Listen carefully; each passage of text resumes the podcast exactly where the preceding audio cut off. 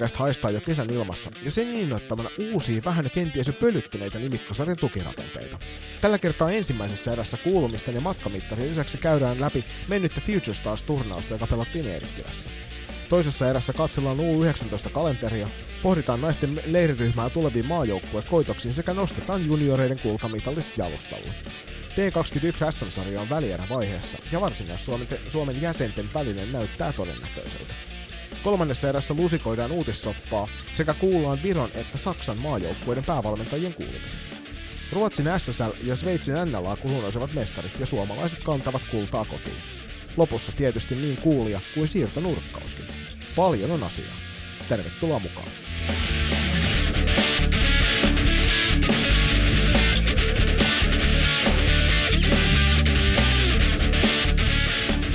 Ja tervetuloa munkin puolesta. Tähän heti alkuun pitää muistuttaa, että F-liikan paketointijakso on nyt kuultavista. Se on äh, hyvän määrän kuunteluja jo kerännyt, kiitos niistä.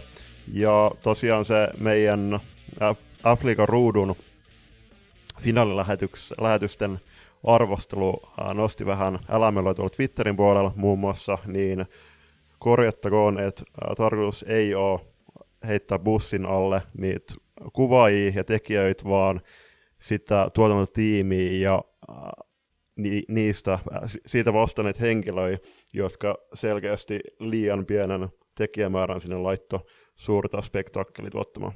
Niin siis kuka, kumpikaan meistä hän ei varmasti halunnut ainakaan sitä näyttää tai kertoa ulospäin niin, ettei me arvostettaisi sitä työtä, mitä siellä tehtiin, mm.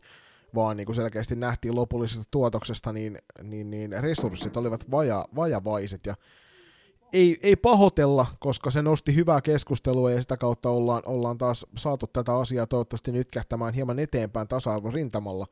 Mutta äh, noteerataan se, että, että ne tekijäihmiset siellä ovat varmasti parhaansa tehneet niissä resurssimäärissä, mitä heille on mm, Just näin, ja siis sä et, äh, en osaa sanoa, että kuinka paljon esimerkiksi tämä Game 7 katto ruudun välityksellä, ja tekkelin paikan päällä katsoa niitä, mutta niin kuin mä ja esimerkiksi Tero Töyrylä tykätään katsoa jälkikäteen myös niitä matseja, vaikka paikan päällä oltaisiin oltais, tota, itse tapahtumaa ihailemassa, niin harmittaa sen meidän lajiväen puolesta, jotka sitä finaalia katto, tai finaalisarja katto, että siinä oli niin paljon ää, haasteita. Mutta kuten sanottu, tuleva kausi, uudet kujet, uudet mahdollisuudet ja mennään kohti seuraavaa kautta F-liigausilta. Mutta käykää tosiaan kuuntelemassa tuo paketointi, siinä saatiin hyvää asiaa koko kaudesta ja muun muassa päästiin Julpakassa muistelemaan niitä asioita, että mistä tämä kausi oikein mieleen jäi ja siellähän on monen monitusta sekä hyvää että, hyvää että huonoa asiaa, mutta jos kuten aina tähän alkuun, niin mitä sulle kuuluu?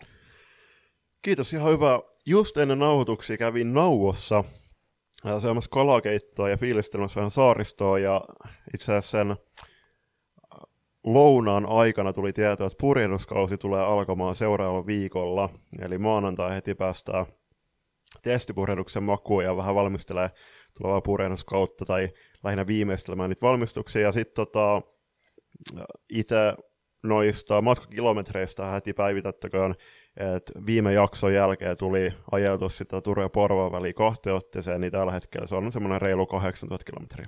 Mitäs sulla? Si- siinä voi jokainen lähteä kokeilemaan tuota kilometrimittaria ensi kaudella rukata parempaan suuntaan kuin mitä Julius Mella on salibändin perässä matkustanut. Että ihan, ihan hyvää yritystä ja toivottavasti ensi kaudella päästään nauttimaan salibändistä vielä paremmin sitten paikan päällä.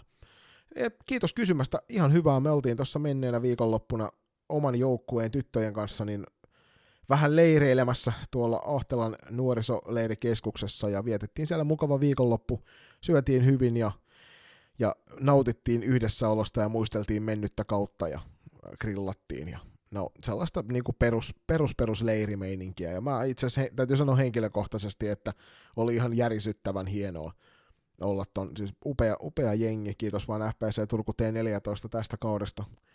Hieno porukka ja täynnä hien, toinen toistaan omituisempia persoonia, niin heidän kanssa on miele, niin kuin aina mukava viettää aikaa. Ja, ja tota, siitä, siitä jäi semmoinen positiivinen fiilinki päällä. Ja sitten tosiaan, kuten varmaan moni jo tähän mennessä tietää, niin, niin, niin tota, toi meikäläisen f työharjoittelu alkaa tuossa kohta puoliin.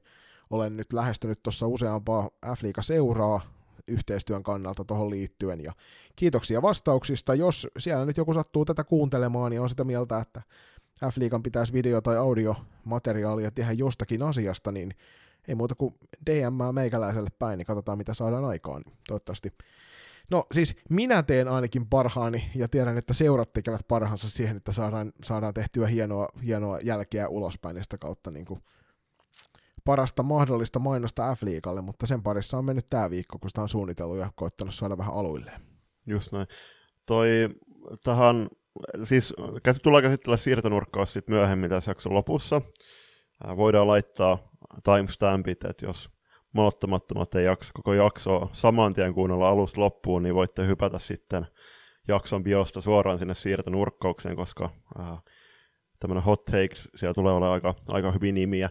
Mutta mitä mä toivoisin näkevänä seuroilta tässä, kun tulevan kauden joukkueita tulee julkistamaan, niin muun muassa Turun palloseura loi erittäin tyylikkään kokonaisuuden, missä oli viime kauden uusien pelaajien ja sitä myöden myös koko tule- tai tämän kauden kuluneen kauden kokoonpanon julkistus, niin se on aina hyvä semmoista visuaalista sisältöä tuottaa, ja ehkä Tepsillekin niin vielä kehitysidean tähän kauteen, niin haluaisin ainakin itse nähdä niitä pelaa haastatteluja myöskin videon muodossa sitten ennen kauden alkuun. Joo, siinä on toivottavasti semmoinen asia, josta jokainen f seura on tässä nyt näiden me, meidän esiin nostamien ongelmien myötä niin tullut siihen tulokseen, että, että hei, tätä täytyy tehdä enemmän, koska tuo sosiaalinen media oikeasti tarjoaa seuroille järkyttävän hienon mahdollisuuden saada lisää yhteistyökumppaneita ja ennen kaikkea mainostaa sitä omaa tekelettään, niin sen takia, sen takia ehdottomasti suositellaan loistokästin puolelta jokaiselle siitä kiinni ottamista, ja mikäli teillä on tästä aiheesta myös jotain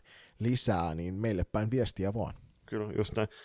Ja sitten tähän vielä loppuun, ennen kuin siirrytään kohti tuota U17 maajoukkueen leirityksen läpikäyntiin, niin kuuntelin tuon Pessi Monageri Tero Nurmen haastattelu Uusimaa urheilutoimituksen podcastissa. Se oli puhelinhaastattelu, niin siinä Tero nosti hyvin esille sen, että siellä finaalisarjassakin ja tuossa Game 7 siellä oli, että Hesarin, vaikka niin Hesarin toimittaja tullut paikan päällä katsoa sitä finaalia, ja sitten seuraavan päivän Hesarissa niin oli joku ihan pieni printti siitä ottelusta. Et olisi luullut, että vähän niin kuin isompi juttu olisi niin kuin Game 7 täys Aurora-halli, uh, huikeat, mark- huikeat markkinointi joukkueiden kesken ja mitä paras niin kuin, laadukas salibändi. Toisaalta tässä Twitterissä sitten esim. Toni Lötynen nosti esille sen, että kyllä tota, me, saadaan, me saadaan just niin paljon kuin me ansaitaan myös niin kuin just tässä tapauksessa medianäkyvyyden osalta, mutta tässä on toki petrattavaa ja kaikki seurat, niin tota, tehkää itseänne näkyväksi ja kuuluviksi tässä kesän ja kauden aikana, niin saadaan myös noin suoremmat mediat kiinnostumaan.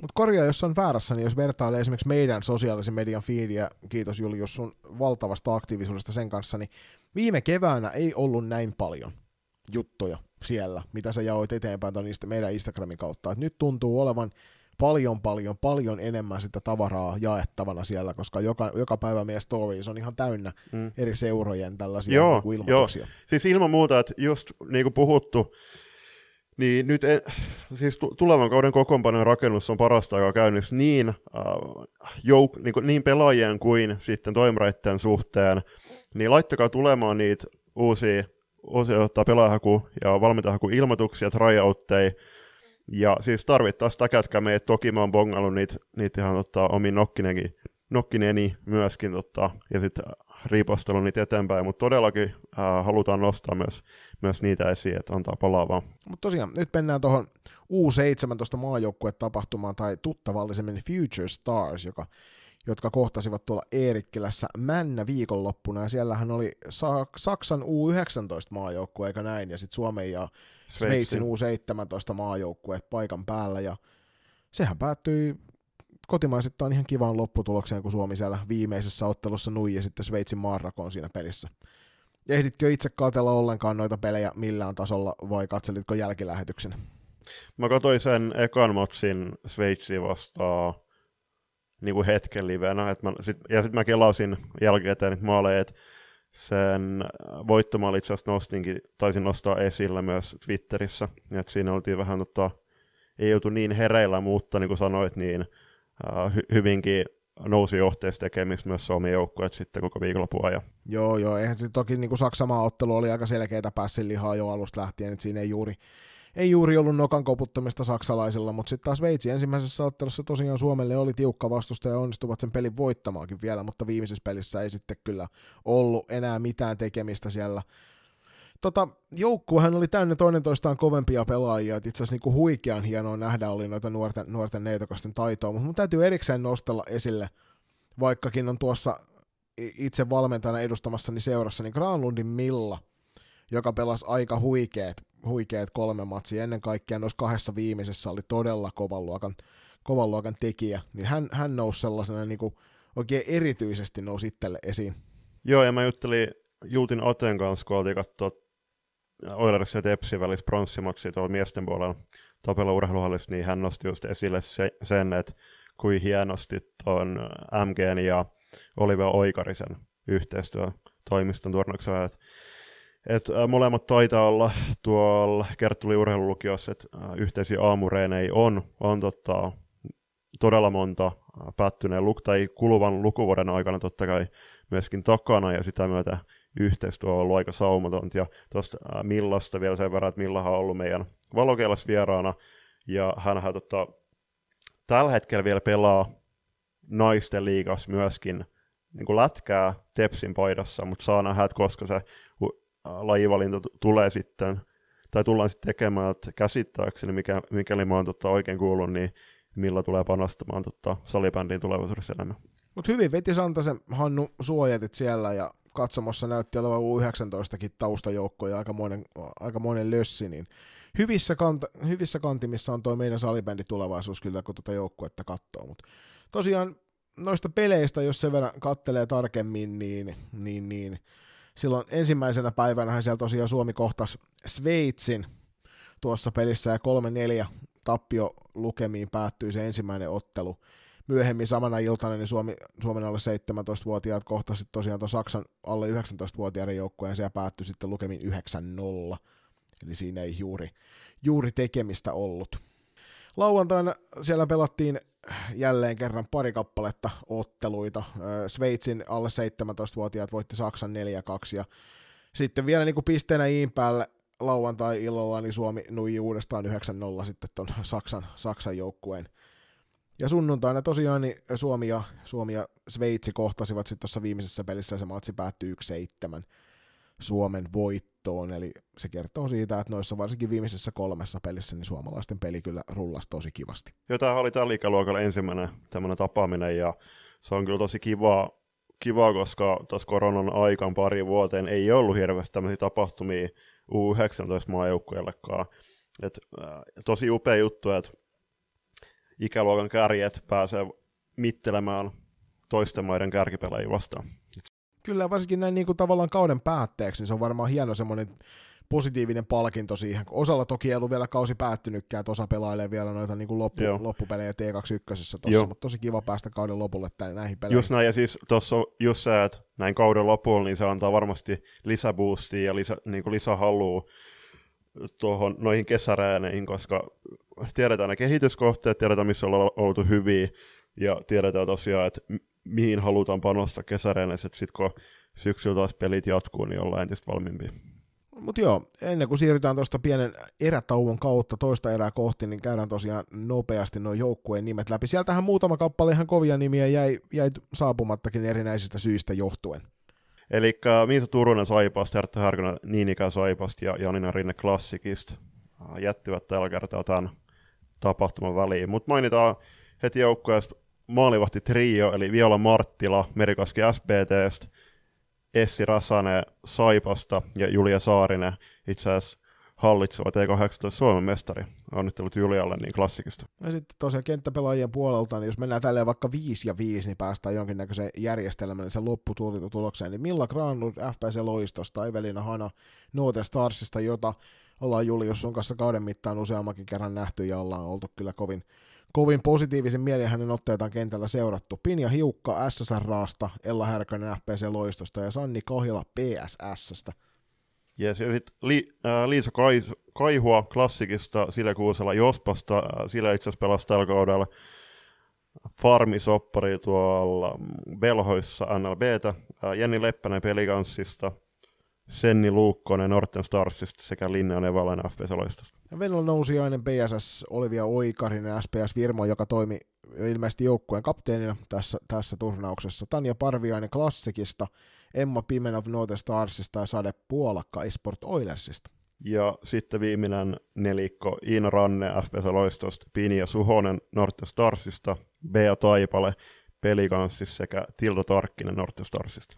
Et mikäli et näistä nimistä on valtaosasta kuullut vielä tähän mennessä, niin et ole riittävästi seurannut tuota, tyttöjunioreiden salibändi SM-sarjoja ja muita, muita näitä sarjoja ja myöskin naisten liikaa, koska tuossa on monta kappaletta pelaajia, joista varmasti tuutte kuuleen tulevaisuudessa enemmänkin, mutta eiköhän me sen pidemmittä puhetta karauteta tällä kaaralla nyt tuonne ensimmäiselle erätauolle ja mennään kuuntelemaan vähän mainoslauseita. Climate on tuore suomalainen vaatebrändi, jonka kaikki tuotteet on valmistettu kokonaan muovia tekstilijätteestä. Jo yksi loistokästäks Climate-huppari säästää muun muassa miltei 7000 litraa vettä ja sen valmistuksessa on käytetty jopa 17 muovipulloa. Climate haluaa kiertotalouden menetelmillä tehdä tekstiilialasta aidosti vastuullisen sekä kuluttaja- että yrityssektorilla. Nyt jokaisella tämänkin jakson kuuntelijalla on mahdollisuus vaikuttaa, sillä on väliä, mitä puet ylläsi, myös ekologisesti. Climatein toimintaan pääset tutustumaan tarkemmin osoitteessa www.climate.com.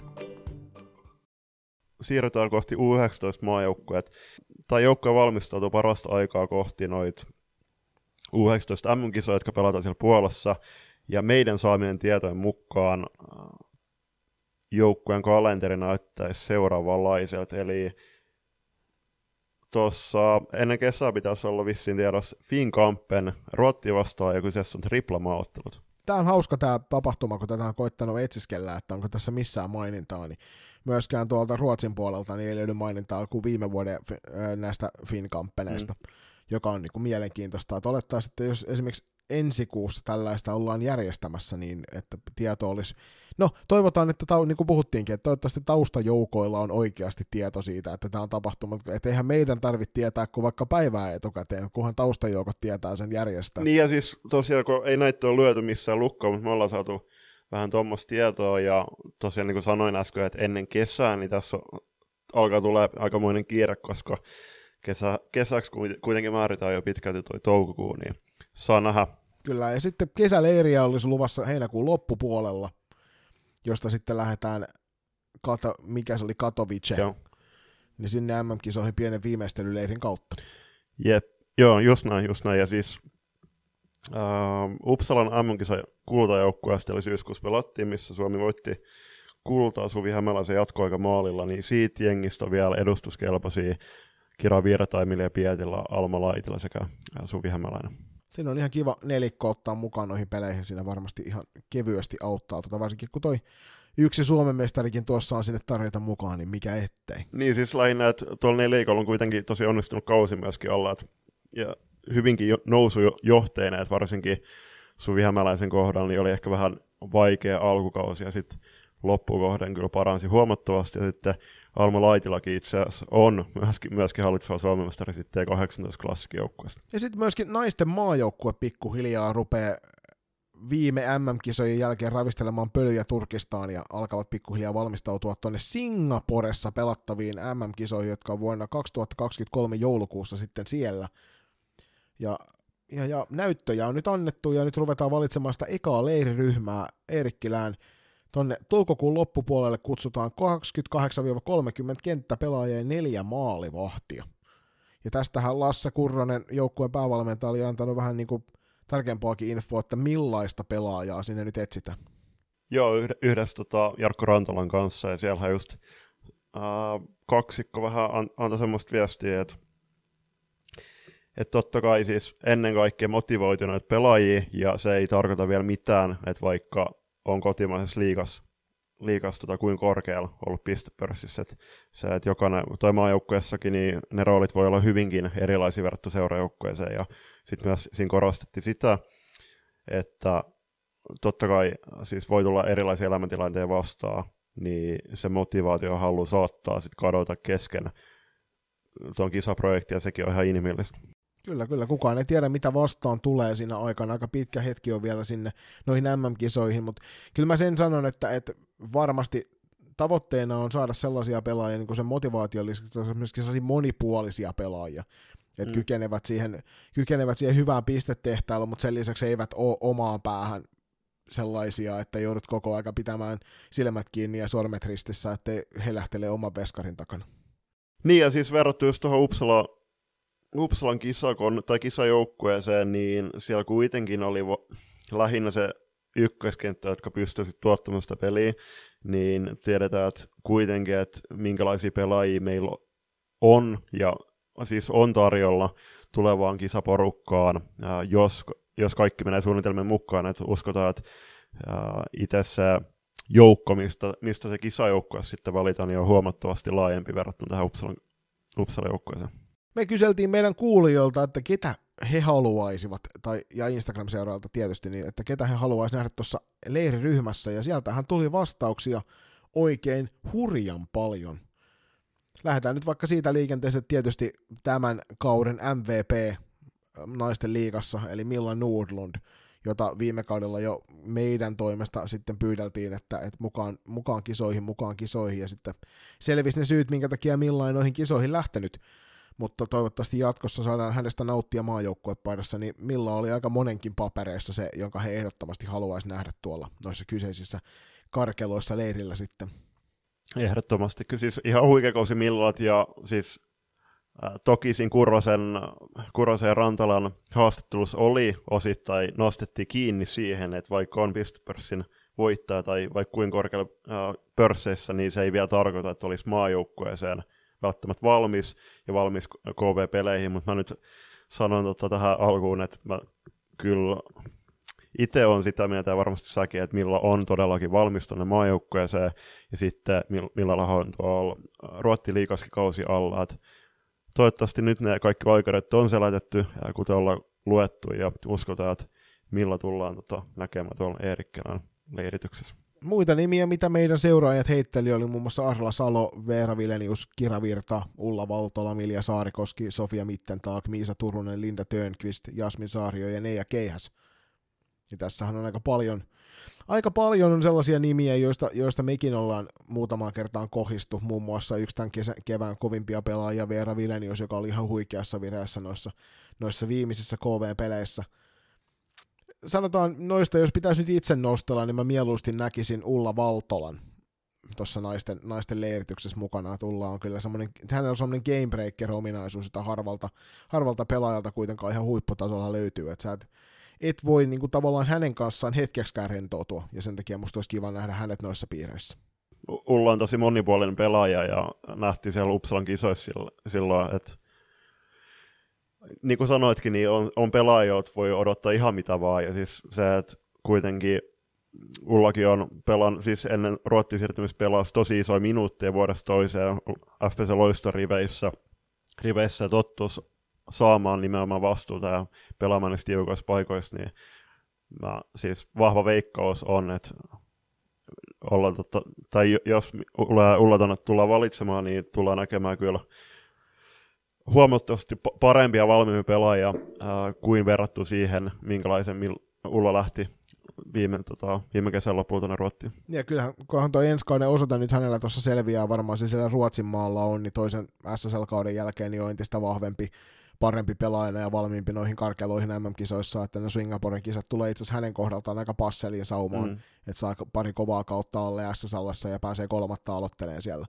Mutta sen lisäksi myöskin yksi näitä Suomen nuoria lupaavia pel- pel- pelaajia, eli Sofia Mittentaako, sai jopa aikamoista suitsutusta. Siis totta kai, ja siis Sofiahan nostettiin myös esille tuossa F-Liiga paketointijaksossa myös kuulijoiden kuin sekä mun, mun osalta, että kyllähän siis Sofia myös kätisyyden puolesta ja sen poikkeuksellisen maalinteko taidon suhteen, niin olisi, olisi kyllä aika luonnollinen valinta meidän papereissa tuohon tohon leiritykseen.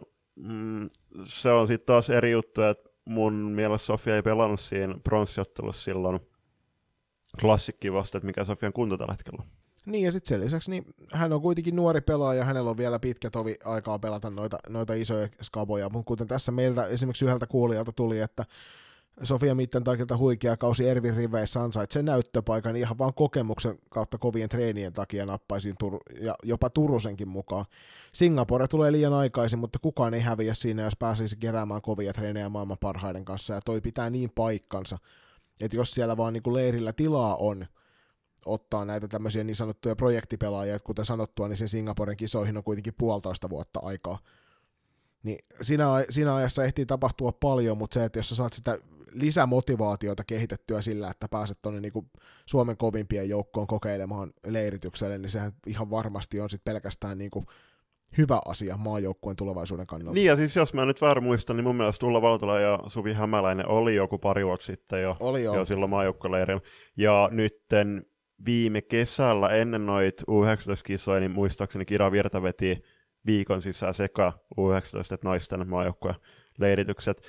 Tuosta Miisas sen verran, että tuskin Miisa tullaan näkemään, koska mä veikkaan vahvasti, että, että noin tota, U19-ikäiset, eli 03 ja nuoremmat, tulee viettämään loppukesän pelkästään U19 maajoukkueen kanssa valmistautuessaan kohti noita puolesta pelattiin MM-kisoja. Ei ole varmaa tietoa, mutta vahva veikkaus. Mm, vaikka maajoukkueet varmasti yhteistyötä paljon tekevätkin, kun tiimit on toisilleen hyvinkin tuttuja. Mutta veik- veikkaan ihan samaa, että, että nyt keskitytään noihin syksyn MM-kisoihin junnuissa ja sen jälkeen ruvetaan katsomaan tulevaisuutta kohti. Niitä leirejä tapahtumia on vielä senkin jälkeen. Kyllä, mutta hei, tähän heitä kaksi nimeä veskareista, ketkä haluaisit nähdä siellä. Tuolla leirityksellä mukana. Mm kuten sanottua, niin tuossa f paketoinnissa, niin mä ton Lyttisen Aikun heitin jo tonne valmiiksi. Mä näkisin hänet mieluusti testailemassa täällä tonne neljää maalivahtia otetaan mukaan, niin musta olisi, hänelle olisi hyvä paikka tarjota siinä. Mutta kyllähän niin kuin Vuorella Noora on ehdottomasti sitten se toinen, toinen jos mun pitäisi, niin nämä kaksi olisi mm. ne, mitkä mulle ensimmäisenä mieleen tulee. Mm. Toisaalta tämä ei ole, ei ole hirveä yllätys Julius sinullekaan, kun mun F-liiga All-Stars-kentällisistä, niin molemmissa sattui nämä kaksi olemaan maalivahteena. Tai Lyttistä ei tulla tuolla näkemään, koska hän on tosiaan 19 ikäinen, mutta mä sanoisin, että Nimenomaan. Ja, mutta mä sanoisin, että Julia Kotoja ja Noora Vuorola. Joo. Se olisi kyllä kans ihan kiva tuon Julia nähdä noissa piireissä tiedän, hän on, hän on kuitenkin niin kuin läpsytellyt tuon juniorisalibändin on, läpi jo. On, mutta sitten toki, toki niin kuin meillä ei ole ainakaan taas jakson alussa tietoa, että mihin Juule tulee mahdollisesti siirtymään, että ehkä jakson loppupuolella Eikä tulee. jakson lopussakaan ihan niin. varmasti, että, että, että, siihen ei luultavasti joku sellainen tunnin verran aikaa, eikä me tässä vaiheessa tiedetään, tuskin me tiedetään siinäkään vaiheessa. Mutta ei huhuilla joka tapauksessa. Mutta nyt lopetetaan huhuilu ja hölmöily ja otetaan pikku breikki tähän väliin ja sen jälkeen mainitaan noita juniori-mitallisteja ja pari kultajoukkuetta ihan nime nimeltä. Naantalin hopeapaja. Sieltä löydät sapapallon riipukset, tyylikkäät rannekellot, korut ja sormukset sekä tietysti näiden korjaukset ja huollot. Kattava valikoima tuotteita laidasta laitaan. Tutustu tuotteisiin tarkemmin osoitteessa www.naantalinhopeapaja.fi. T16 SM-lopputurnaus pelattiin Lehto, Lehto-areenalla ja Mosahallilla menee viikonloppuna, itse asiassa tämähän konsepti sai vähän negatiivista palautetta lajiväen keskuudessa, vai mitä? Eikä ihan vähäkään, vaan siis nimenomaan sitä, että, että se, nämä joukkueet, jotka pelasivat tuota sarjaa, niin toivoivat itse ihan toisenlaista loppuratkaisua tälle sarjalle. Mutta kuten on ajoittain ollut Salibändiliiton laita, niin se mitä pyydetään ei välttämättä ole se mitä saadaan, ja tässä tapauksessa saatiin sitten jotain muuta kuin mitä haluttiin. Mutta se ei silti poista millään tavalla sitä niin kuin lopun, lopun isoutta, eikä vähennä millään tavalla noiden mitallistien suoritusta tälle kaudelle, että kyllähän voi sanoa, että toi kärkinelikko oli aika olotettu kärkinelikko, ja, ja, ja kyllä sen siinä näkee, että missä tuossa ikäluokassa tehdään ihan huikean hyvää jälkeä. Et vaikka sarja olikin kohtuutasainen, niin kuin runkosarja itsessään, niin kyllähän toi, toi, toi kärkinelikko oli semmoinen, että ei se, ei se kauas olisi jäänyt, jos silloin olisi puhtaasti veikattu tätä. Niin siis mähän veikkasin, että Faktor tulee pelaamaan finaalissa. Tuohon kärkinelikkoon, niin siis äh, kyllähän rankkojankkoja siihen olisi ihan vivonnut heittää myöskin, että rankat kuitenkin loistokapissa äh, voittivat kesäkauden Suomen mestaruuden ja tiedetään, että myös rankoissa niin kuin ollaan puhuttu monta kertaa, että siellä tehdään loistavaa duunia, mutta siis ihan ansaittu nelik, kärkinelikko, eli lähdetään käsittelemään tuota kuusikkoa. Sieltä peräpäästä, eli kuuden, kuudenneksi sijoittu tämän kauden SM-sarjassa Seinäjoen peliveljet, ja viidenneksi Salipännäsarjan rankatankat. Ja tuossa täytyy sanoa kyllä, että SPV oli varmasti se yllätys mm. tälle kaudelle. Et he pudotti FPC Turun siellä edellisessä vaiheessa siinä viimeisessä pelissä pois tästä top 6, ja se oli kyllä niin paljon kuin T16 SM-sarjan takia voi Tanner tömistä, mm.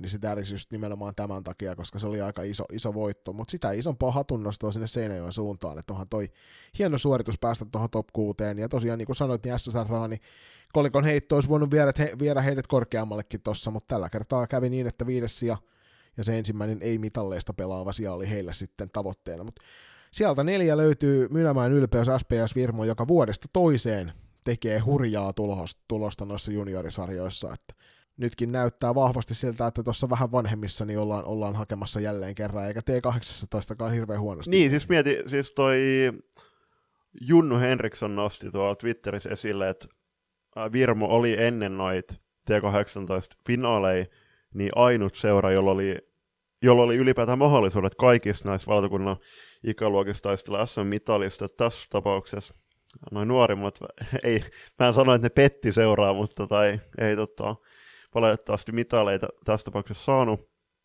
Mutta kolmannen, tos, kolmannen siellä tosiaan sitten sijoittu Tampereen klassiikki, joka on pelannut aika vahvaa kautta, että heillä oli nyt kahdessa valtakunnallisessa ikäluokassa joukkueet ja molemmista tuli mitalit. Joo, ja klassikki oli alkukaudesta jo tiedettiin, että tulee tästä T16, tulee kova, toi porukkahan oli heillä myöskin se pelaamassa siellä T18 mm. Divarin puolella, kun he nyt oli siellä pelaamassa, että, että kovan luokan porukka on kyseessä tämä T16 ikäluokka klassikilla, joka nähtiin sitten myöskin tuossa, että pronssimitaleiden kanssa käveltiin kotia kohti sieltä. Mm. Finaalissa kohtasivat sitten FP Factory ja Eräviikingit, ja sehän oli suorastaan niin kuin nitropläjäys kaikille seuraajille niin katsomossa kuin kotisohvilla tai missä nyt ikinä katsoittekaan näitä pelejä. Mehän seurattiin niitä tuolla meidän joukkueen kanssa tuolta Ahtelan leirikeskuksesta käsin ensin telkkarilta ja sitten videotykiltä riippuen vähän, että kummassa laudettiin Singstaria, niin toisessa seurattiin salibändiä. Ja olihan toi hieno, hieno toi finaali ja loppujen lopuksi Kontiolahden ylpeys myös Julius Mellalle synttärilaulut laulanut FP Factor loppujen lopuksi sitten kultamitalit sai kaulaansa ja nosti pokaalia ja siellä oli kyllä hieno tunnelma Faktori ja Faktorin kannattajien kesken siinä. Joo, siis ilman muuta, ja Musahallilla vaikutti striimin perusteella muutenkin tosi hieno tunnelma, että siellä oli sekä Ervin että Faktorin kannattajat. Mun muist, siis jos, jos tämä luin, olisiko ollut siinä pääkallon artikkelissa, missä tämä Eetu Moisia pääkallo, pääkallossa työharjoittelussa oleva urheilujournalismin äh, opiskelija, niin haastatteli Markus Holopaista, niin siinä just, että siellä oli joku reilu parikymmentä faktorin kannattaa tullut Kontiolahdelta, että iso hattu, hatunnosto myös heille, että matkustaa sieltä Jumalan selän takaa tuonne Helsinkiin. Joo, siellä oli kyllä hyvä meininki. Ja koska kultamitalleja voitetaan jokaisessa sarjassa vain kerran vuodessa, niin haluttiin tällä kertaa ylpeydellä nimestä nimeen käydä läpi tämä T16 kultajoukkue, eli FP Factor Kontiolahdelta. Julius, ole hyvä. Maalivahti kaksikon muodostuvat numero 74 Irina Päivinen sekä 99 Minttu Ryynänen. Sitten seuraavana vuorossa numerolla kolme Maija Juvonen sekä numerolla neljä Nella Karvonen. Numerolla kuusi Saara Liimatta, joka varakapteeni, joka voitti myöskin SM-sarjan pistepörssi runkosarjassa. Sekä seitsemänten Elna Voutilainen. Numerolla yhdeksän Liina Ruotsalainen sekä numerolla kymmenen joukkueen kapteeni Jennika Holopainen. Numero 12 joukkueen varakapteeni Minea Kärki sekä numero 16 Lilja Tohvanainen. Numerolla 20 Kaisa Sinkkonen ja numerolla 21 Mila Summanen. Numerolla 28 Mona Martikainen sekä 29 Nea Ryynänen. Numerolla 37 vähän harvinaisempi kenttäpelaaja numero arvostusta siitä Sira Miettinen sekä numerolla 41 Tuuli Repo. 44 Koso, Kososen Vilma sekä numero 45 Elsa Pääkkönen sekä viimeisenä numero 64 Nea Hulkko. Ja sitten puolestaan penkin takaa löytyvät päävalmentaja Markus Holopainen sekä valmentaja Heidi Tahvanainen, jotka myös me täältä loistokästin taajuukselta on tutuksi tulleet muun muassa tuosta joukkuekuvassa FP Factor-sarjasta. Tai jaksosta. Mut jo, ja sitten maalivahtivalmentaja toimii Jenna Väisänen, joka äh, mun käsityksen mukaan kuluneella kaudella toimisi tuolla velhojen organisaatiossa myöskin. Ja joukkuekuvassa Factor jaksossa Markus ja Heidi nosti myös esiin syyn, miksi heillä on kolme huoltajaa. Kannattaa, kannattaa mennä se syy kuuntelemaan sieltä jaksosta. se löytyy jossain kohtaa sieltä, niin yhtenä kolmesta huoltajana toimi Tanja Karvonen. Ja ne kaksi muuta huoltajaa ovat Vilma Liimatta sekä Saana Randeen. Ja jokainen joukkue tarvii loistavan joukkueen ja Faktorilla se oli Anu Ryhänen. Ja otetaan tässä vielä loppuun isot isot uploadit tonne FP Factorin T16 kultajoukkueen suuntaan.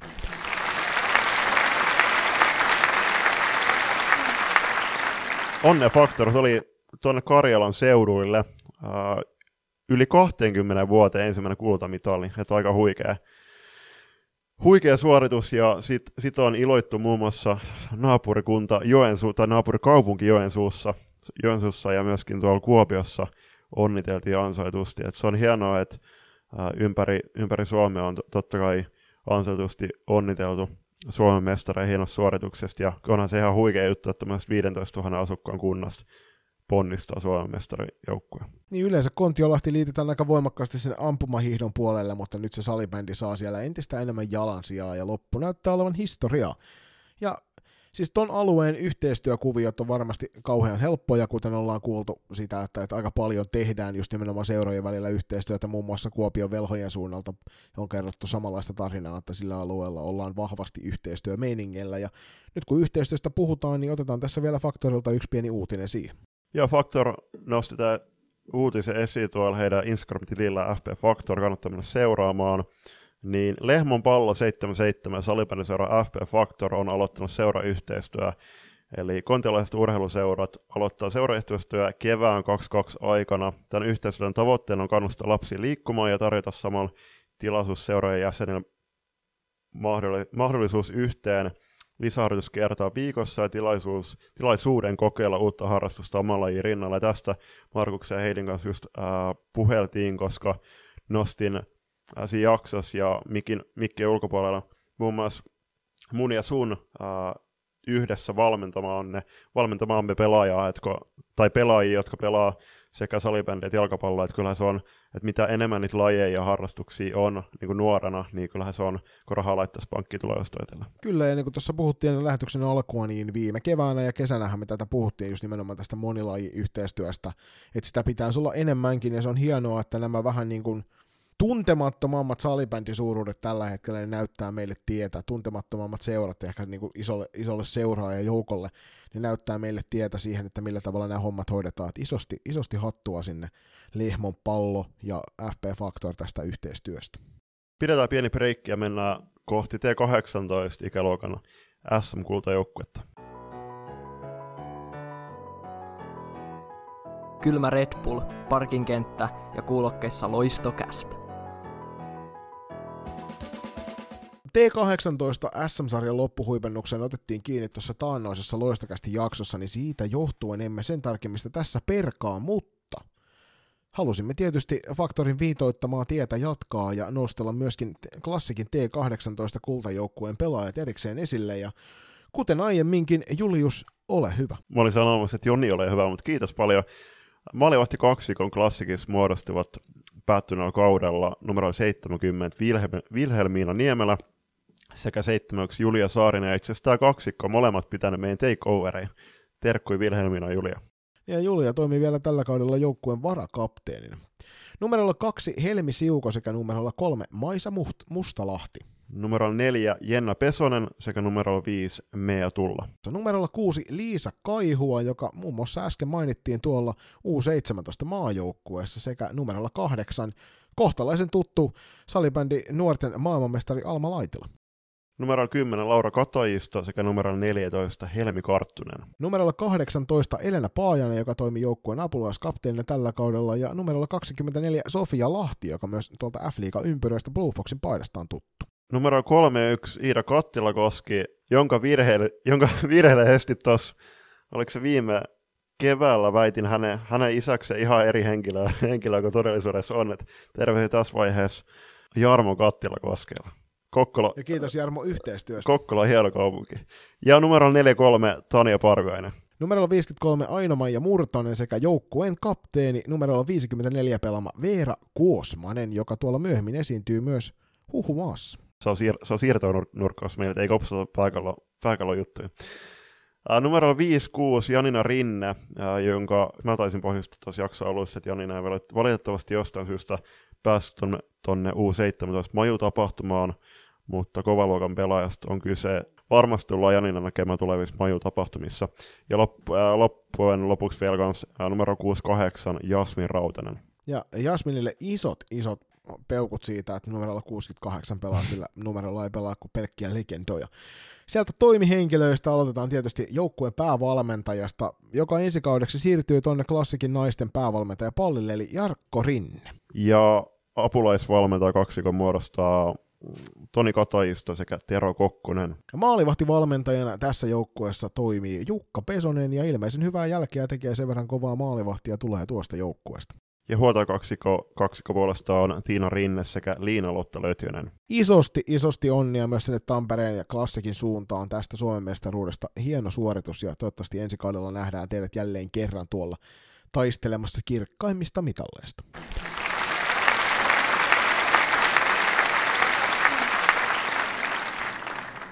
Ja sitten mennään tuohon T21 SM välieräpareihin, ja tää, nämä pelit tullaan pelaamaan loppuun tässä vappu viikonlopun aikana.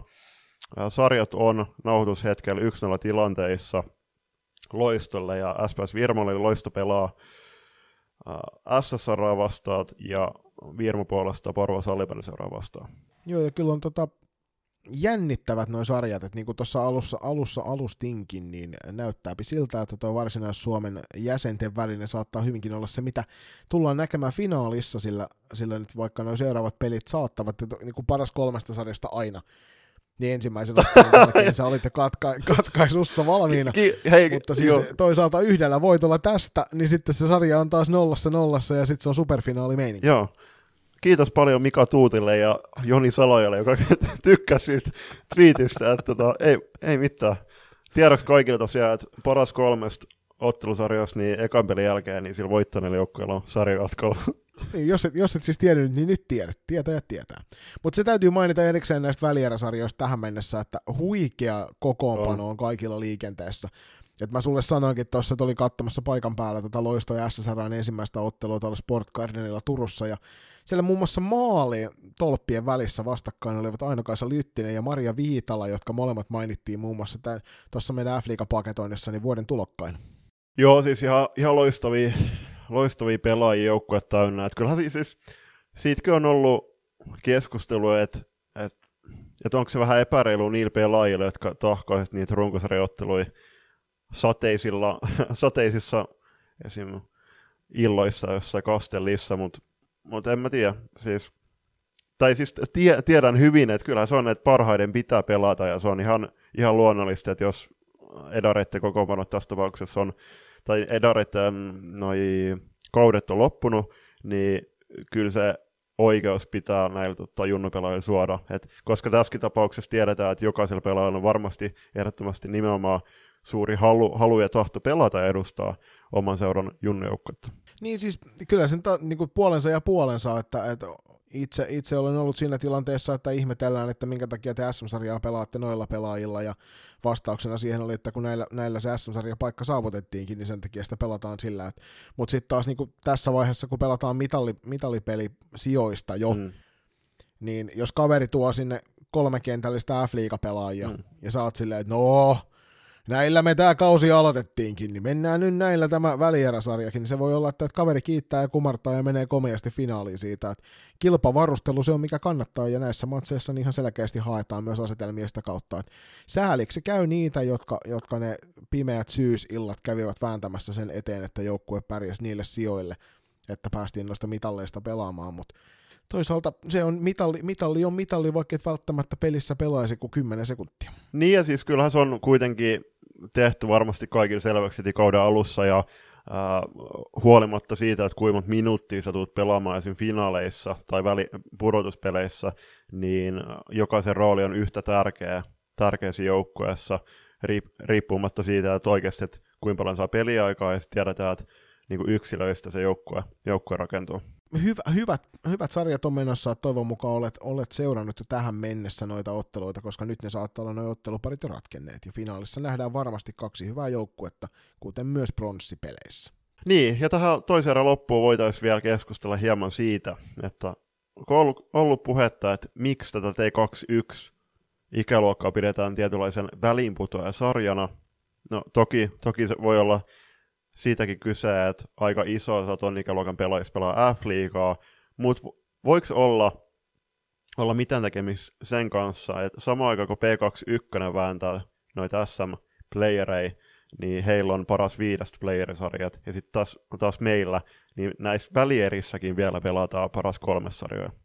Niin siis nyt ollaan niinku väsyttävyyksiin asti kuunneltu sitä keskustelua siitä, että pelaajamäärät ei riitä ja bla bla bla bla bla bla bla. Mutta tosiasia on se, että jos lähtökohtaisesti ei myöskään mahdollisuuksia anneta. Tämä on se, mitä se sen Toni sanoi siellä niistä f jutuista että, että mikäli meitä itseämme ei kiinnosta, niin minkä takia kenetä, ketään muutakaan tarvitsee kiinnostaa. Että jos ei sinne takalistoja penkkeihin ahtaudu, niin se arvostus on sitten myöskin niin kuin muu, muilta toimijoilta samaa luokkaa, sen takia niin kuin meidän pitää itse ensin tehdä se pohjatyö sille, että se arvostus nousee ja sitä kautta sitten taas myöskin osoittaa näille päättäville tahoille se, että näitä pelejä arvostetaan niin paljon, että näiden täytyy myös olla samanlaisia. Kyllähän tuossa voidaan tasa-arvokeskustelua käydä pitkä tovi, mutta mä veikkaan, että ne, ne vastalauseet on hyvin pitkälti sitä samaa jargonia, mitä on kuultu jo vuosikymmeniä. Eli tähän lop- lopuksi vielä sen siihen, että kaikki tyttö- ja naissalmedin ystävät, joita kiinnostaa, kiinnostaa junnusarjojen tilanteet ja ne on, ne on teillä sydämen asia, niin nostakaa näistä jutuista älämölöä tuolla sosiaalisessa mediassa ja tehdään näitä asioita näkyviksi, ettei olla taas ensi siinä tilanteessa, että valitetaan samoista jutuista. Niin palataan vielä siihen ensimmäisen erän alkuun puhuttiin sitä sosiaalisen median käyttämisestä, niin tässä on se ihan sama juttu, että tosi monesti näin niin kuin ihmisenä, jolle oman itsen myyminen sosiaalisessa mediassa on ihan hirvittävän vaikeaa, jonka kanssa kamppailen tässä jatkuvasti päinvastoin kuin naisenparoni siellä toisessa päässä, niin muistakaa se, että jos se ajatus on aina, kun sä mietit, että pitäisikö minun jakaa tämä minun joukkueeni asia eteenpäin, niin se vastaus kysymykseen on kyllä. Et aikanaan, aikanaan kävin, kävin tämmöistä puheenjuudakoulutusta, Totti Karpela piti sitä tuolla Espoossa, siitä on jo vuosikymmeniä, vuosikymmenen ainakin aikaa. Niin hän sanoi, että yleisin kysymys, mikä hänelle tulee näissä turvallisuusalan koulutuksissa on se, että missä vaiheessa poliisille pitää soittaa. Mm. Ja Totti sanoi, että siinä vaiheessa, kun sulle tulee mieleen, että pitäisikö sille poliisille soittaa, niin se on se vaihe, kun sä soitat. Niin sama pätee tässä sosiaaliseen mediaan.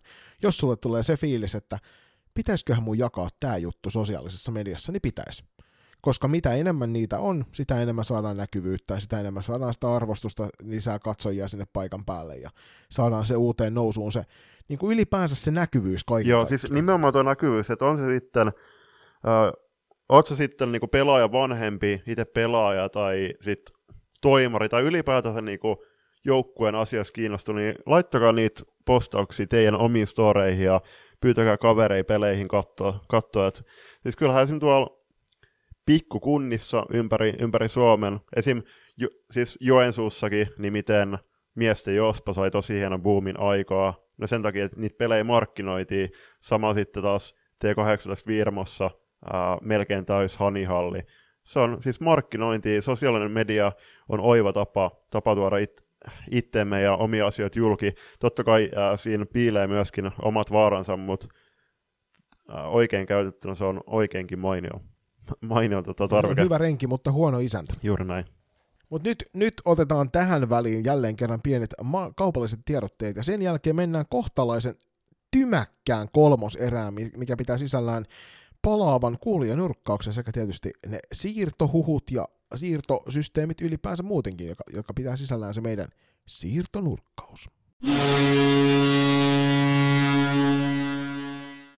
Coachin kautta aito mahdollisuus löytää vakituinen pelipaikka joukkueessa, joka arvostaa osaamistasi. Coachin flappitaululta eväät asiakaspalvelun, myynnin ja taloushallinnon duuneihin. Katso lisää osoitteesta www.coachhr.fi.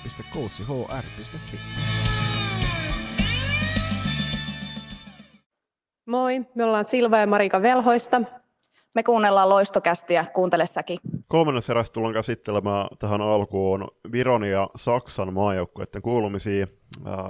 it, eli itse, itse asiassa Marko Virtanen otti tuon Viron naisten majun päävalmentajan pesti haltuun ja puolestaan Viron maajoukkueen valmennustiimissä aiemmin ollut Joel Heine teki comebackin tuonne Saksan maalle, siitä lisää tarkemmin myöhemmin, mutta Joel tosiaan aloitti Saksan maajoukkueen päävalmentajana.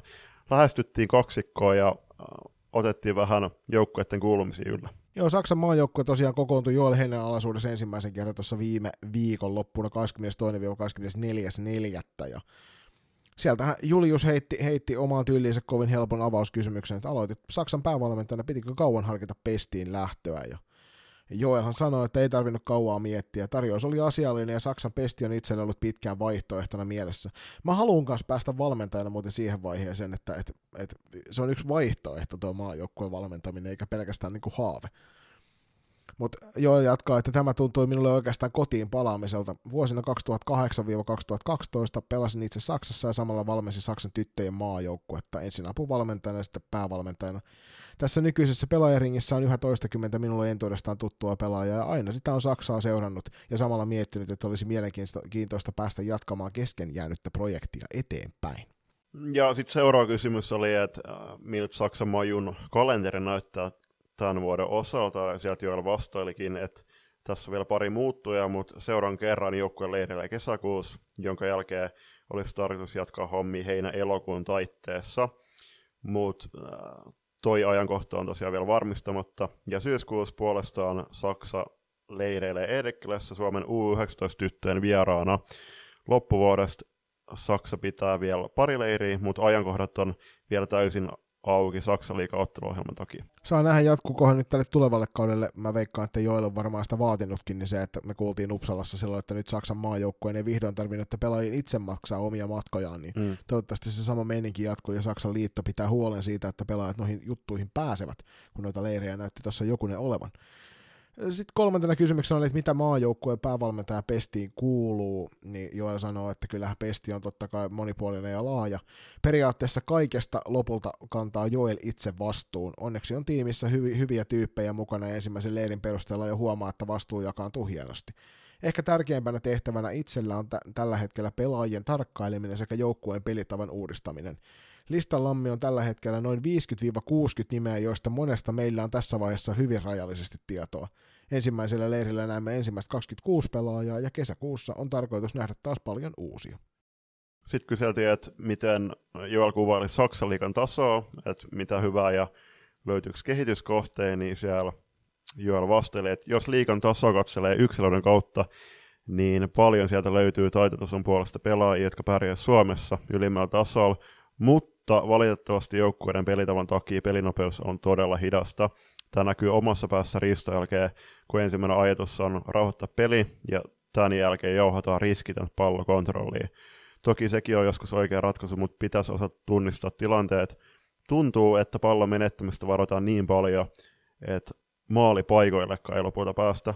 Pyöritään vaan laidoilla eikä haasteta keskustaa tämän kaltaista peliä nähtiin myöskin ajoittain tuossa F-liiga finaalisarjassa. Mä meinasin sanoa sulle just sen jälkeen, kun sä pääsit loppuun asti, että tämä oli se, mistä me itse kritisoitiin Saksaa siellä Uppsalan kisoissa. Jep.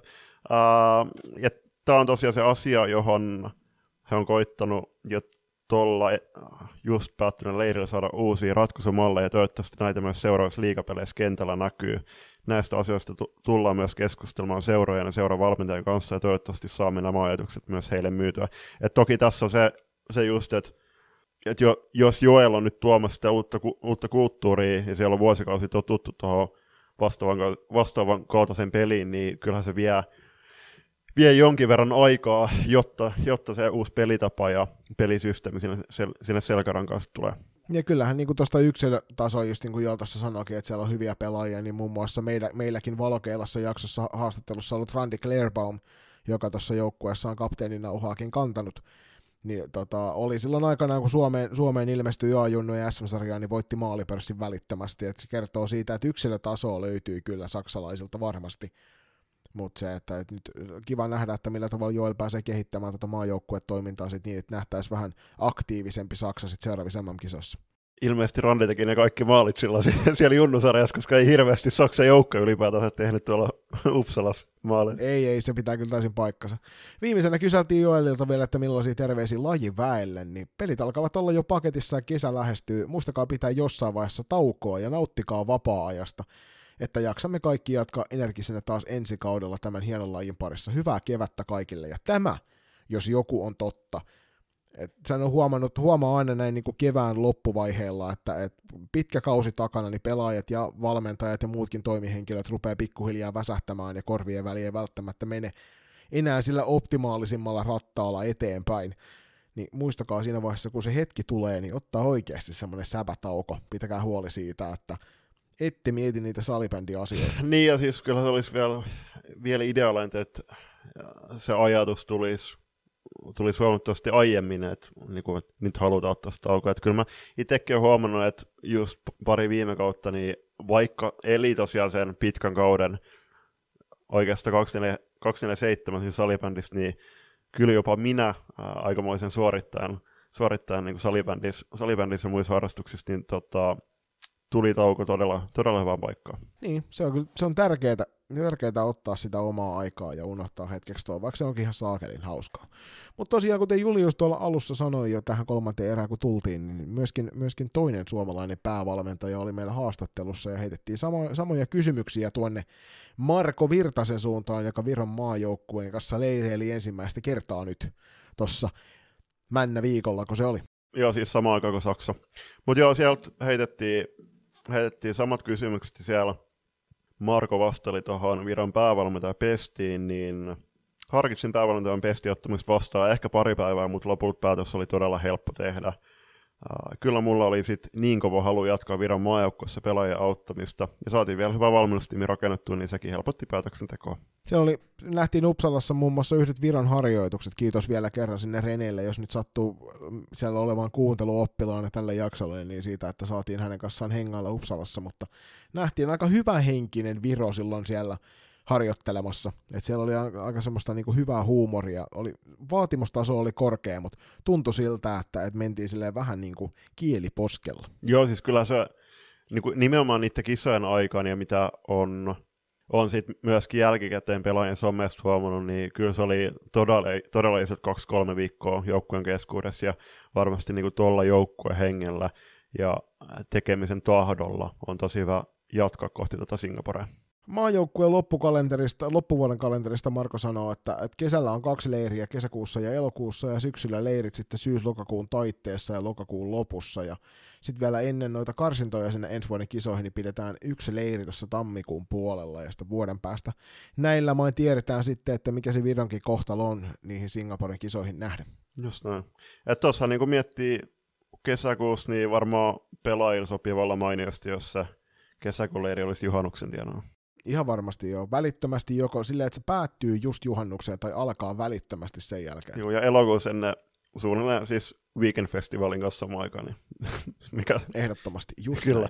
Tota, Sitten sit Marko vasteli, että mitä maajoukkojen päävalmentajan pestiin kuuluu, niin hän suunnittelee leiritysten kokonaisuudet, pelillisten asioiden ison kuvan, pitää yhteyttä pelaajiin – seuraa pelaajien pelaamista seuraajoukkueessa ja niin edelleen. Sitten taas varmaan vielä tullaan sparaamaan Viron nais- ja tyttösäpäjoukkueiden coacheja.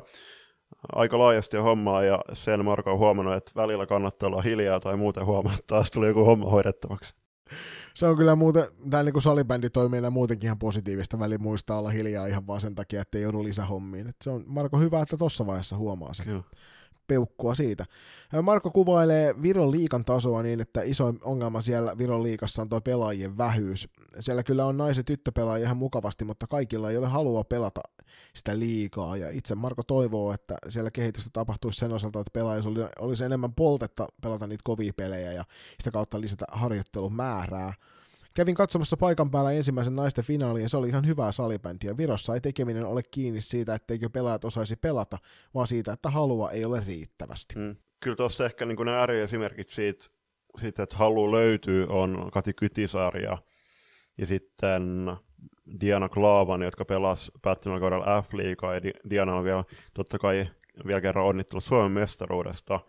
Mutta sitten just toi mihin Marko ottaa seuraavaksi kiinnikin, niin siellä on ihan liian vähän jengejä tällä hetkellä Viron, Viron naisten liigassa, että ei sitä kilpailu, kilpailua riittävästi, että siellä varmasti ne kärkiyksilöt dominoi aika, aika, tota, aika, aika hurjaan tahtiin noita pelejä, että toivottavasti se pelaajamäärä nousisi ja ennen kaikkea sit, äh, sitä myöden myös se keskinäinen kilpailu. Mutta sen verran pitää taas nyt pientä teaser, teaseria heittää, että, että Eesti Maulikooli ei voittanut tänä vuonna Riiron mestaruutta. Kyllä. Oltiin Juliuksen kanssa isketty isot rahat, isot rahat sen puolesta ja Julius pisti vanhempien talon panttiin siitä, mutta ei tällä kertaa nyt joutuu vanhemmat asustelemaan teltassa sitten. Joo, tai Italiassa tar- tarkemmin ottaen viimeisen viikon asustelu. No teltassa, Kyllä. ne teltassa sitten. Mutta joo, ja sitten loppujen lopuksi Marko laittaa terveisiä lajiväelle, että meillä alkaa olla todella hieno salibändikausi takana. Nautitaan kesästä, treenata ja leväten, ja toivotaan, että tulevakin kausi tuo meille ilon hetkiä. Hyvää kesää säpäilijät. Se on jotenkin vallottavan mukava huomata, että samalla tavalla ajatellaan näistä asioista monesti, että just nimenomaan sitä, että, että ihmiset osaa ymmärtää myös sen levon, levon ja semmoisen tauon merkityksen tuossa hommassa. Että sitä tässä pohdiskeltiin kauden loppusuoralla, että olisiko se järkevää semmoinen, nyt oli maajoukkueen takia isompi tauko silloin joulukuussa, niin olisiko oikeasti järkevämpi antaa siihen jouluntienoille, varsinkin juniorisarjoissa, niin melkein semmoinen kuukauden tauko, ja sitten koittaa vähän jopa ehkäistä sitä, että joukkueet eivät harjoittelisi niin paljon siinä aikana, että saataisiin niille pelaajille aidosti semmoinen pysähdys keskelle kautta, jonka avulla sitten jaksaisi pelata vaikka pidemmällekin kevääseen.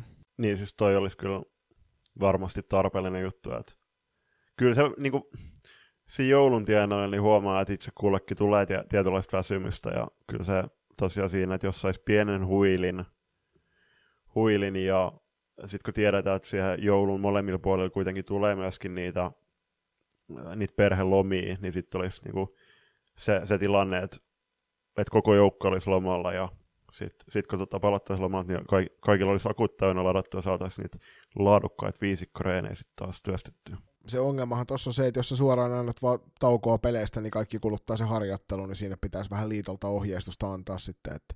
Mutta nämä on semmoisia haihatteluja, tulevaisuuden visioita ja toivoja tulevaisuuteen. Niin siis, mutta tuossa vaiheessa liittohan voisi takavarikoida kaikki, kaikkien mailat ja pallot. Kaikkien hallien avaimet. niin, kyllä. Ja asettaa, asettaa uhkasakkoja silleen, että nyt loppuu tämä. Mutta liitosta puheen ollen, niin napataan tuohon väliin pienet suloiset mainoslauselmat ja sen jälkeen palaillaan tuohon varsinaisiin uutisaiheisiin ja aloitetaan siellä sitten liiton aiheilla. Joo, tuossa Game 7 aamulla tai aamupäivästä Salibändiliitto kokousteli tuolla Helsingin suunnilla ja se oli sikäli mikäli todella historiallinen kokous, että sen päättäjäksi Kaarina Vuori valittiin Salibändiliiton puheenjohtajaksi. Samalla hän on eka Salibändiliiton nainen puheenjohtajana. Joo, joo ihan hyvä, hyvä ihminen valittiin siihen kyllä, että itse, itse en näin niin kuin äkkiseltään parempaa ehdokasta tuohon löytää. Sitten on myöskin edusti hyvällä tavalla salibändiliittoa myös noissa niin kuin kauden päätöstapahtumissa naisten puolella, mm. niin Karinalle ei muuta kuin isoa tsemiä tuohon rooliin, että se on hienoa, että saatiin sut siihen, siihen hommaan ja tiedetään, että sä pystyt hoitamaan se hyvin ja katsotaan sitten, että kun jatkokausi tulee, niin, niin, niin että tuleeko uusi valinta, jos vaan halua on. Joo, kyllä se on niinku uh, seuraavan vuoden, eli 23 loppuun saakka kestää pesti. Mutta ja sitten seuraavaan, os, kyllähän tämäkin liittyy Salimen liittoon, eli toi tupla katusähly 2022 kiertokollen. Äläpäs, äläpäs Julius kiirehdi siellä, oh. kun täällä on hallitustiedote välissä. Hallitushan laittoi tuossa tiedotetta, tiedotetta itse asiassa eilen aamupäivästä, pistettiin ulospäin, niin tämä oli nyt se viimeinen kokous, jossa Risto Kauppinen toimi puheenjohtajana vielä – ja tota, tässä käytiin läpi erinäisiä asioita, mutta täällä oli muutama semmoinen mielenkiintoinen asia, josta, jotka halusin nostaa erikseen tähän jaksoon esille sieltä. Eli siellä on käyty tilannekatsaus tuon f naisten sarjan kehittämisestä ja sovittiin, että asian tiimoilta järjestetään vielä hallituspalaveri maanantaina 16. toukokuuta, jossa käydään läpi sarjan kehittämistoimenpiteitä yhdessä kehitystyössä mukana olleen ulkopuolisen konsulttitahon Kaimanan kanssa – Mä ensin ajattelin, että Kalpanan kanssa, mutta ei nyt ei Kalpana tonne sentään ole mukaan päässyt. Mutta siis Kaimana ulkopuolinen konsulttitaho, ootko sä Juli jos edes kuullut, että, että tuolla kehitystyöllä oli ulkopuolinen konsulttitaho? No en ole kuullut, mutta totta kai sillä oli. tota, mut joo, siis... Totta kai, totta kai. Jonkunhan ne rahat pitää joo, ottaa. Joo, mutta toivottavasti tässä, siis uskon, että, että toi työryhmä on ottanut noin lajiväen palautteet oikeasti kuuluviin korviinsa. Et kyllähän selkeästi toi asia tuossa alkukevään aikana oikeasti herätti tosi paljon keskustelua, ja hyvä niin, koska sitten tiedetään, tiedetään se, että tämäkin tota, lajiskenee merkkaa, merkkaa niin monelle tosi paljon, mutta en mä tiedä, siis mitä veikkaat, että mikä se päätös tulee olemaan? No siis en mä usko, että se tosta enää mihinkään muuttuu siitä alkuperäisestä ehdotuksesta, että siltä ainakin se, mikä kentältä kantautui se viesti siitä alkuperäisestä ehdotelmasta oli se, että, että aika lailla tolla mennään, niin en usko, että siihen kauheasti muutoksia tulee tosta enää. Sen takia tämä jotenkin kummastuttaa, että siellä on ulkopuolinen konsulttitaho, mutta toki tämä on varmaan joku salibändi toimija tuossakin Niitä- taustalla, jonka takia se on. Niin, niitä on sitten joku jääkiekkoliiton tyyppi, joka on tuota tehnyt, jotka teki reilu kymmenen vuotta sitten niinkin fiksu ratkaisu, että sulki SM Liigaa ja Mestiksestä tällä hetkellä pelataan vaan niin mestismestaruudesta. Niin tämähän oli se mun hot take silloin, kun puhuttiin tästä, että jos laitetaan pariksi vuodeksi kiinni sen jälkeen se liiga. Mahdollista, tai sitten ehkä se oli Leijona TVn puolelta se kaveri sitten, kun on tässä konsulttitaholla. Mutta sitten sen lisäksi niin hallitus näki tarpeellisena, että naisten ykkösdivisioona seuroja tiedotetaan pääsarjastatuksen mukana tulevista sarjamääräyksistä viikolla 17. Lisäksi korostetaan, että naisten ykkösdivisioonan muuttuessa pääsarjaksi laaditaan naisten ykkösdivisioonalle omat sarjamääräykset. Naisten ykkösdivisioonasta tulee miesten divarin tapaan yksi lohkoinen ja 10-12 joukkuetta käsittävä ja yksittäisinä otteluina pelattava valtakunnallinen sarja kaudesta 23-24 lähtien. Eli samaan aikaan kun tuo F-liiga muuttuu 12 joukkueen sarjaksi, niin myöskin tämä divari muuttuu, mutta tämähän meillä toisaalta oli aikaisemminkin tiedossa. Ja sitten semmoinen kolmas nosto, mikä tuossa näistä moninaisista asioista oli, mikä tuli tuossa, niin oli se, että tälle kaudellehan noita yli-ikäisiä maalivahteja sai peluuttaa aika vapaasti. Niin nyt täällä on hyväksytty uusi esitys liittyen yliikäisten maalivahtien peluuttamiseen junioreiden valtakunnallisissa sarjoissa. Lähtökohtaisesti yliikäisiä maalivahteja ei saa peluuttaa, mutta päätettiin tiedottaa seuroja, että mahdollisia poikkeuslupia, poikkeuslupia voi tarvittaessa kuitenkin hakea joka sitten taas niinku muuttaa ehkä joissain päin Suomen maata tota maalivahtitilannetta, et koska viime kaudelle niin niissä oli aika löysätkin säännöstöt noissa, että miten maalivahdit sai pelata. Joka oli toisaalta hyvä asia, mutta nyt kun korona alkaa tuossa hellittämään ja tilanne normalisoituu, niin se on varmaan parempi, että palataan sille entiselle tasolle niissä. E, Niin, no siis korona alkaa hellittää tilanne normalisoitumaan, mutta siis toisaalta kuitenkin tälläkin kaudella oli kuitenkin ongelmia koronan kanssa jo, joissain kohtiin, että tuli niitä ottelusiirtoja ja näin, niin en mä tiedä siis tuleeko se ensi kausi hiukan liian nopeasti, mutta katsotaan. Et to, toki tuossa toki tos, niin korostetaan, että niitä poikkeuslupia voi hakea ja aika, aika helpolla niillä on, niitä on kuitenkin viime kausien aikana kuitenkin myös myönnetty. Niin ja toivon mukaan se nyt ei se kriteeristö millään tavalla tiukkene siinä, koska eihän, eihän niitä, ainakin itse voin sanoa, että ne poikkeusluvat, mitä olen hakenut omille pelaajille, niin on niin kuin puhtaasti pelaajan parasta ajatellen, eikä niin, että niillä Mm. on pyritty hakemaan jotain kilpailuetua muihin, muihin nähden. Että tämähän tietysti on se, mitä, millä, missä Mhm. siinä aina pelataan, että onko se niin kuin, haetaanko siinä sitä voittoetua vai haetaanko pelaajan etua, ja niin kauan kuin se pelaajan etu Niin ja on siis- se, mitä haetaan, niin se on vaan positiivinen Niin. asia. Joo, ja siis niin kuin varsinkin maalivahtien kohtaa, kun tiedetään, että yleensä siinä yhdessä ottelussa pelaa vaan se yksi maalivahti per joukkue, niin se peliaika on kuitenkin ihan, ihan eri tavalla jaettavissa kuin kenttäpelaajilla, niin totta kai siis mitä enemmän maalivahdit saa peleikauden aikana, niin sitä parempi. Mutta nyt Julius voit julkistaa sen katusählyturnauksen sitten. Joo, eli Tupla Plus katusähly 2022 kiertokalenteri on nyt julki, ja näin pelataan ensi kesänä. Turnaus, tai katusähly kiertue starttaa 28. toukokuuta Savonlinnasta, ja siellä on järjestävinä tahoina SLN, United ja Tähti salibändeilijät, ja sitten puolestaan tämä päättyy 20. elokuuta Kirkkonummella Joni Vanhan seuran Kirkkonummi Rangersin säännöidessä. Kyllä. Joo, siis täällä on äärimmäisen hienoja paikkakuntia. Mä katselin tätä Joroista ja Eurajokea, Ylivieskaa, Sastamala, Kingsikin pääsee järjestämään varmaan omansa siellä, vai oliko Sastamala Kingsin järjestäjä, kun se on Roismalan ponnistuksen järjestämä Sastamalassa. Mutta hienoa, että tätä nähdään nyt niin monen monituisilla paikkakunnilla ympäri Suomea. Et yhteensähän näitä on, mitä tuosta nyt nopeasti laskee, 3, 6, 9, 12, 15, 20. yli 20 kappaletta. Todella hienoa. Just näin se pitää mennäkin. Ja, ja jos ette hakeneet itse sitä, niin ilmoittautukaa nyt ihmeessä mukaan näihin, koska 3, 3 vs 3 pelit auringon paahtaessa, niin ne on, se on sellaista niinku salibändiä puhtaimmillaan. Joo, siis Tai sanotaan, että sählyä puhtaimmillaan. Joo, siis kyllä mä, mä oon niin monesti osallistunut kavereiden kanssa, että toi on oikeasti tosi hauskaa, että muun muassa Paraisilla kun oltiin, niin silloin oli ihan polttava auringon pa- paahde, ja itse kun mun ihan semmoinen, että mä palaan aika helposti, niin silloin tuli myös pala, pala, niin palattua aika roimasti. Mutta toisaalta tämän päivän puna, huomisen pruna, ää, ei ollut kyllä silloin. Mutta mut anyway, ää, kannattaa oikeasti osallistua, se on todella hauskaa kavereiden kanssa ja se on nimenomaan sitä katusählyä, että siitä on, se on kaukana itse salibändistä. Sitten erikseen haluan heittää täältä Ylivieskassa järjestävän porukan Popula Team 90. Siinä on niin hieno joukkueen nimi, että sille täytyy erikseen antaa shout Ja tietysti meidän erikoisreporteri Valtteri Jylanderin edustama SC Wolvesin, niin sinne pitää mm. tietysti antaa erikoissautautti. He pelaavat paraisella toinen seitsemän. Mm, itse asiassa Valtteri saattaa siirtyä muualle tarkkuun Valtsuun. Ja sitten vielä 6. elokuuta äh, Helsingissä pelataan samaan aikaan, mutta Kärkölässä Jäppärä järjestää. Kyllä, Jäppärä. Kyllä. Just näin.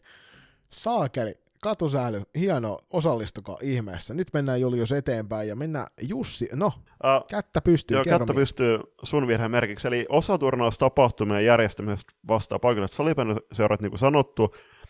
Eikö hetkonen? Oteta, joo.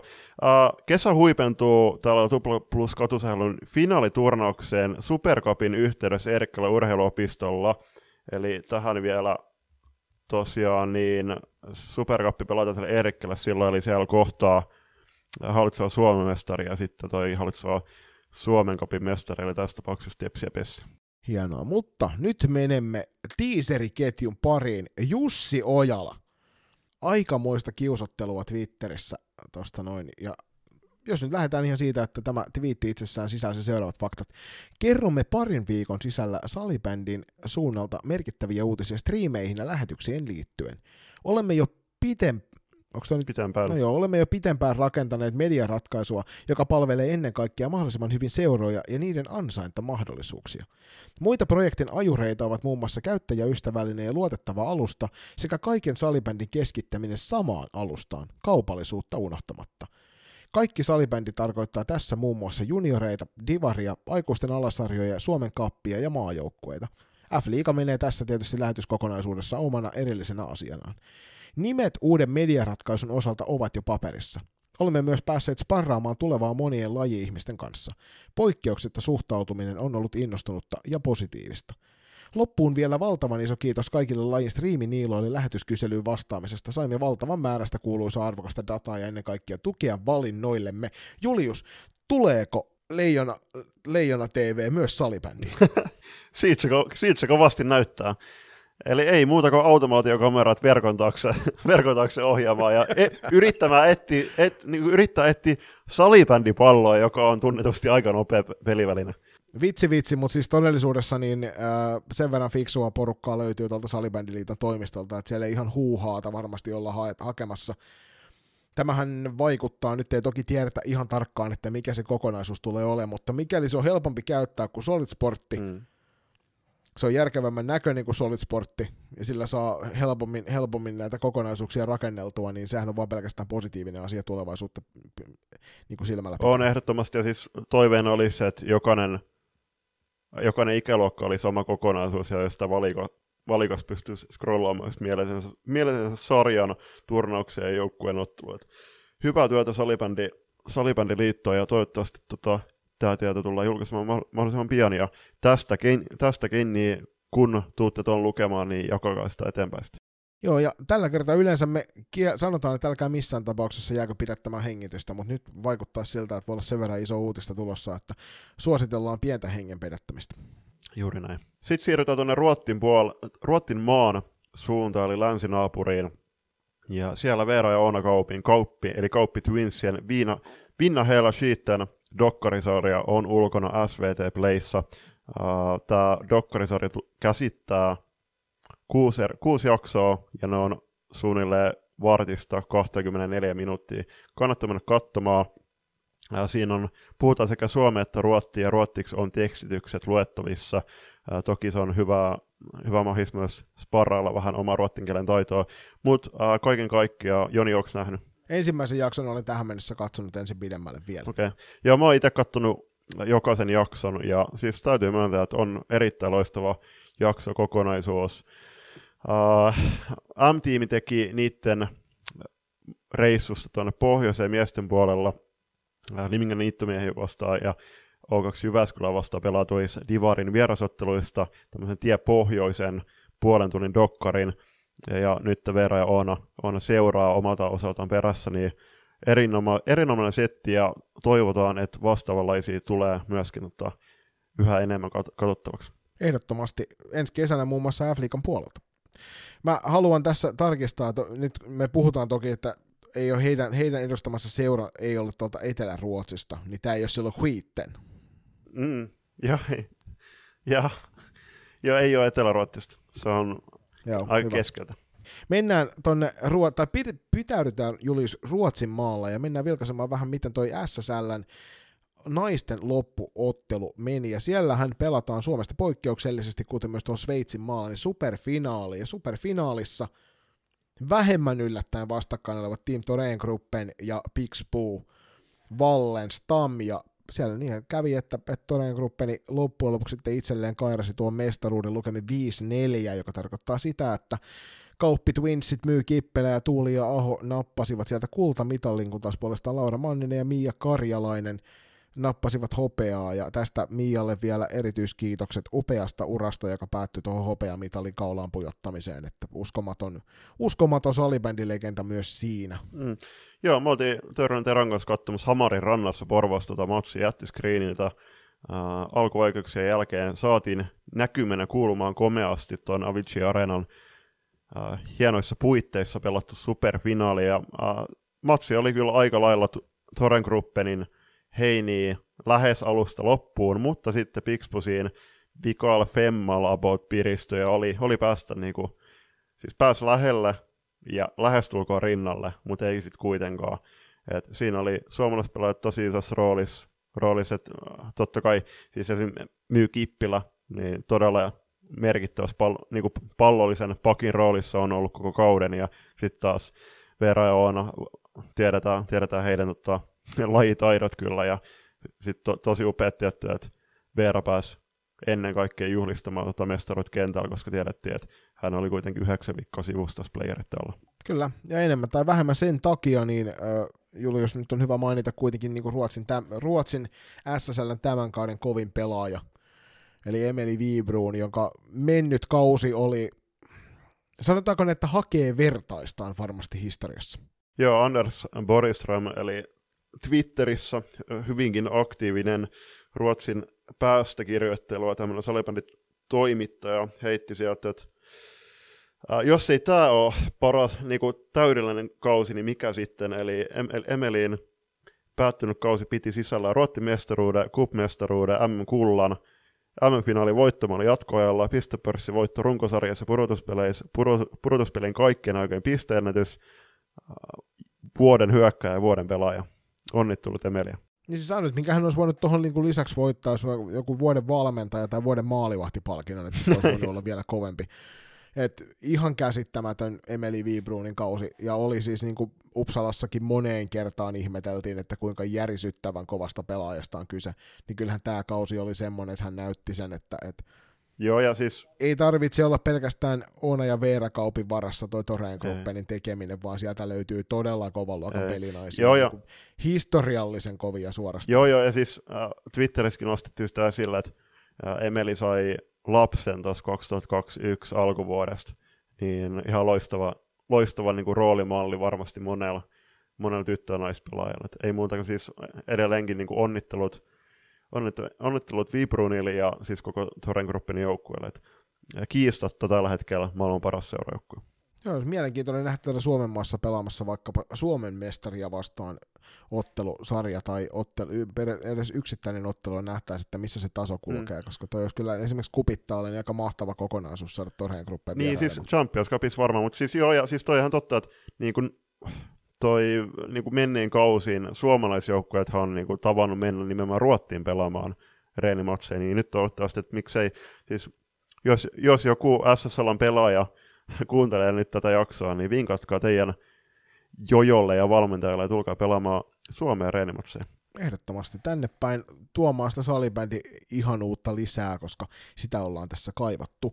Jatketaan Julius Euroopan kiertuetta tuonne Sveitsin maalle, mennään tuonne vuonojen ihmeelliseen, eiku Alppien ihmeelliseen maailmaan ja käydään vilkaisemassa, että miten siellä paikallinen superfinaali päättyy ja siellähän moni, monta kertaa nyt jo putkeen tuon mestaruuden voittanut Gluten Dietikon Jets pelasi jälleen kerran finaalissa, ja vastassa oli Pirhana Jyria. Eihän toi nyt ollut edes lähelläkään. 9-0 siis. Ei, siis aikamoista. Ollaan käytetty, käytetty sanaa puuhastelu, niin en, siis onhan Sveitsin liiga kova tasana ja näin, mutta onhan toi Gluten selkeästi ihan omassa kostissa. Me heitettiin vitsillä tuossa edellisessä siirtonurkkauksessa sitä, että eikö nämä kaikki mene, että jos Sveitsiin lähtee, niin kaikki suomalaiset menee Gluten Jetsiin ja kaikki sveitsiläiset palaa sinne kanssa, että ja se näyttää siltä, että niin kuin tulevan kauden joukkuetta vahvistetaan vielä entuudestaan. Mutta mainitaan nyt se, että toki, toki Glutenin paidassa niin Suomeen suuntaan kaksi kultamitalia matkaa FPC Loistosta tuttu Laura Pakarinen, joka tälle kaudelle tuonne Gluteniin siirtyi, ja sitten Jenna Taivalo ja toisena suomalaisena myöskin kultamitalin sieltä kairasi, ja näistähän ilmeisesti Laura istuskeli mm, tuossa finaalissa niin jonkun verran ainakin siellä Viltin puolella, mutta Jenna pelasi aika vahvasti myöskin siellä. Joo, Jenna taisi yhden syöttöpisteen saada, mutta siis kyllähän niin Latelkin tosi vahva kausi kuitenkin Sve- oli, oli, ehdottomasti. Joo, ehdottomasti. Paljon, siis mehän nauhoitettiin Lauran kanssa yksi jakso, tai yksi haastattelu tuossa, oliko se viime vuoden puolella tyyliin, mutta Sveitsiin käsin oli niin huonot nettiyhteydet siinä, Kyllä. siinä vaiheessa, niin sen takia ei sitten onnistuttu sitä jaksoa Vähän niin tällä u- ulos. tonne, tonne tota Katarinan laaksoon tai Uittamon suunnille. Että. Kyllä, ja mä huomaan, että pätkä. Mutta tota, Joo, ei muuta kuin onnit. Kyllä me, onneksi me Late lupas tulla takaisin seuraava kerran, että saadaan tehtyä hänen kanssaan tai uudestaan. Kyllä. Joo, onnittelut Laura ja Enna. Hienosti pelattu. Ja sitten äh, viime keväänä kulttisuosio on noussut loistokästin seuraama Viron naisten salibändiliiga, eli toisin sanoen siis PAF naisten meistriliiga, niin pää, saatiin myöskin tuolla Vironmaalla loppuun asti tällä kertaa ihan ajoissa, eikä niin, että et, et, et, niin kuin viime kaudella, että se venähti aika pitkälle. Ja viime kauden supervoittaja ja tälle kaudelle ehdoton suosikki, Eesti Maulikooli, ei voittanutkaan mestaruutta ja itse asiassa ei sijoittunut Julius edes kolmen parhaan joukkoon. Farssi. Farssi. Ei, ei siis, tällä kertaa ainakin kolme parempaa joukkuetta löytyisi ja siis totta kai onnittelut Sparta Salihokille, joka voitti kultaa ja kaatoi finaalisarjassa Emu Salihoki naiskondi suoraan 3-0. Se oli siis suorastaan huikea sarja. Että oli, Marko Virtanen sanoi sitä, että hän oli tätä ensimmäistä ottelua katsomassa. Ja itsestään, siis täytyy myöntää, että jos olisin tiennyt, että, että nämä nyt ei, niin tarkkaan ei tullut seurattua Estin sarjaa tällä kaudella kuin viime kaudella sen koronasta johtuen, niin, tota, niin mielelläni olisin nähnyt myöskin näitä pelejä. Että täytyy koittaa oikeasti Julius jalkautua tuonne Viron puolelle katsomaan paikallista salibändisarjaa joku päivä, kun se vaan mahdollistaa. Mutta mainitaan vielä toi, että TVSK Jäneda voitti pronssia sitten, eli nämä, nämä kolmikko tuolla PAF naisten meistriliigassa sitten veivät nuo mitallit ja sitten mainitaan sieltä näitä kauden parhaita. Lähdetään tuolta parhaan maalivahden osastolta, minkä vei Saskia Ormak, joka pelasi tuossa Spartassa. Paras pudotuspelien piste, piste nikkari oli Kristi Rikberg, joka oli myöskin tuolla Spartassa.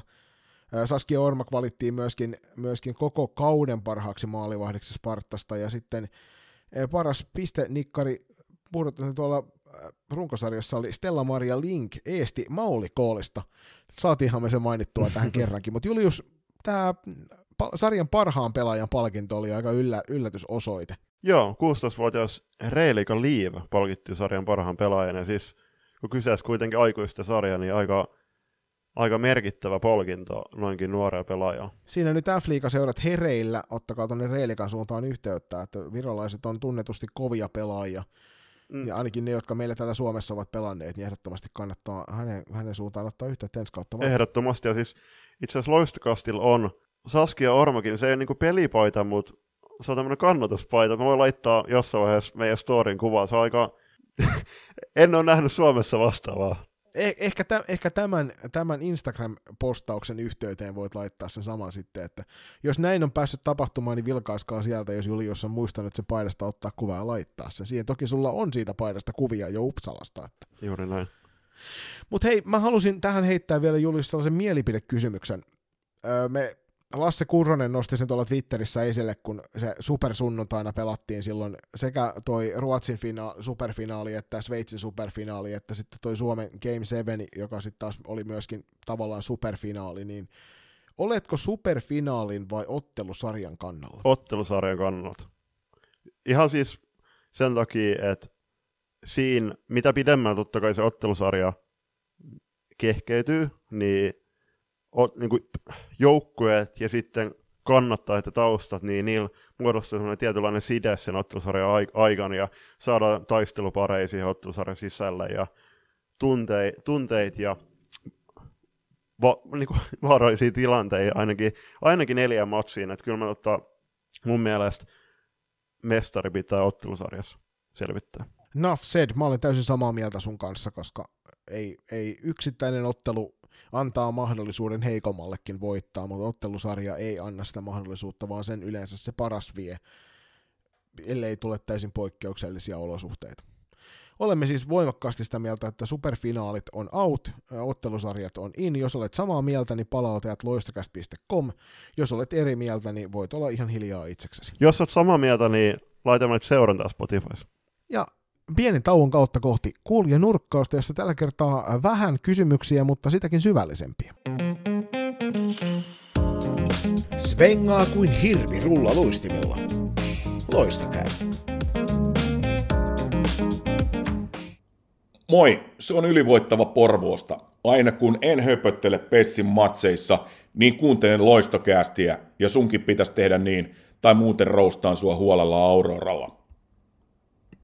Kuulijanurkkaus is back, ja se on itse asiassa voimakkaasti back, ja tämä on urheilukästissä mun mielestä sanottu, että pahoittelut, että varastin tämän, tämän lauselman, mutta laitettiin tosiaan kyselyjä tuonne Instagramiin, ja teillä oli mahdollisuus heittää meille kysymyksiä salibändistä ihan mihin, mihin tahansa liittyen, ja siellä meidän kummi kuuntelija Pekko Airiainen heitteli muutaman kysymyksen, joista ensimmäinen kuuluu.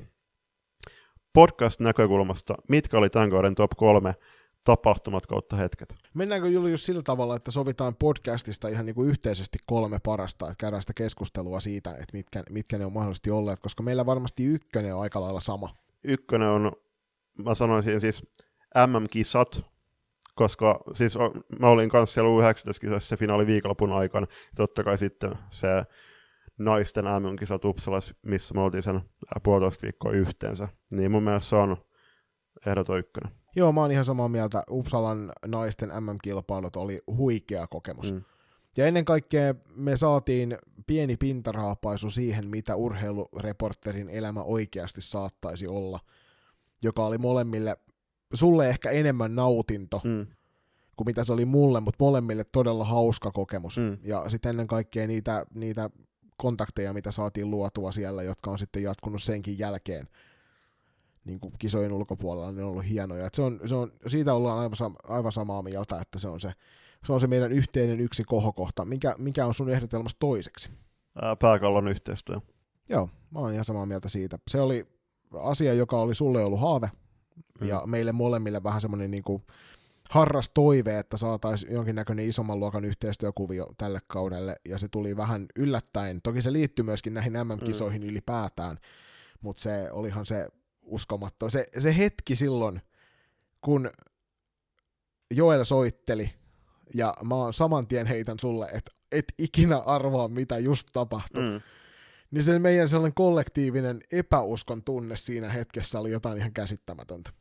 Jep, joo siis kyllä se, kiitos pääkallolle, että saatiin tuossa menneen vuonna ja alkuvuodessa kirjoittaa juttuja, juttuja teidän saitille, että kyllä mä siis muistelen myöskin lämmöllä sitä Suomen Cupin finaalitapahtumaa, jossa mä Kyllä. tein tota, ne se, joku seitsemän juttua, mutta erityisesti 28 juttua ja mä tein yhden, Joo, miten se meni. joo, joku tommonen, siis erityisesti muistuu mieleen kyllä se siitä äh, finaaliviikonlopussa se lauantai-päivä, kun oli naisten välierät ja sitten miesten finaali, ja miesten finaalissa, kun sattui ja tapahtui, niin otin sitten haastattelu myöskin tämän hävinneen osapuolen päävalmentajan, jolla oli aika paljon sa- sanansa sanottavana, aika no siis kyllä sellaisessa tilanteessa, joka herätti myöskin aika paljon keskustelua, niin tota, ne mä vä- väsäsin sitten aika nopeisen tahtiin sekä kupittaalla että sitten vielä bussipysäkillä otin läppärin ja silloin oli sato vähän luntakin vielä Turussa, niin se oli kyllä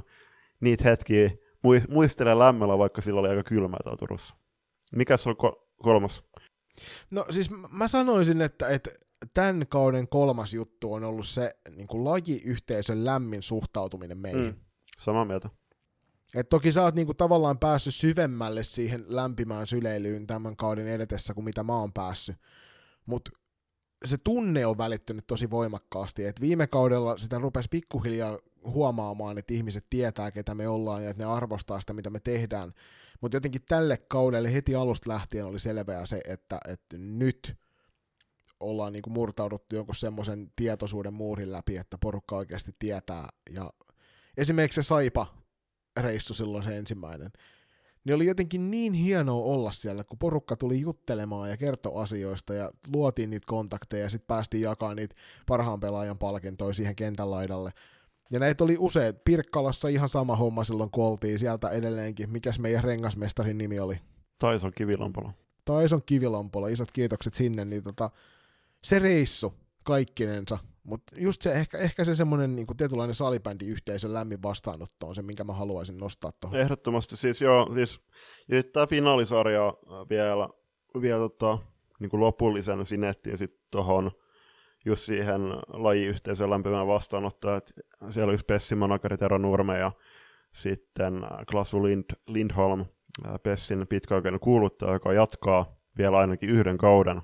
Hieno Klasu ylivoittoa, niin just ne keskustelut finaalisarjan aikaa hallille, totta kai se vielä, että sain, sain tota, tai pääsin haastatteluun sen väkipaljoiden eteen, niin se oli semmoinen tilanne, mitä muistelee ed- varmasti vielä pitkään, pitkään ja kiikkustuolissa. Niin kuin kirjoitinkin, niin en olisi ennen tätä podcastin tekoa ihan osannut kuvitella, että tuun jossain kohtaa pitämään 540 ihmisen edes puheen mikrofonin kanssa keskellä kenttää. Kiitos Klasu, että ehdotit tota ja ähm, se niin kuin säkin laitoit sillä viestiä, että totta kai meet, ja sitten Klassu sanoi, että, että ei siinä ole mitään, että totta kai tuut. Että kiitos Klassu, kun Niin, niin. autoit, autoit mua voittamaan tietynlaisen pelon. Niin.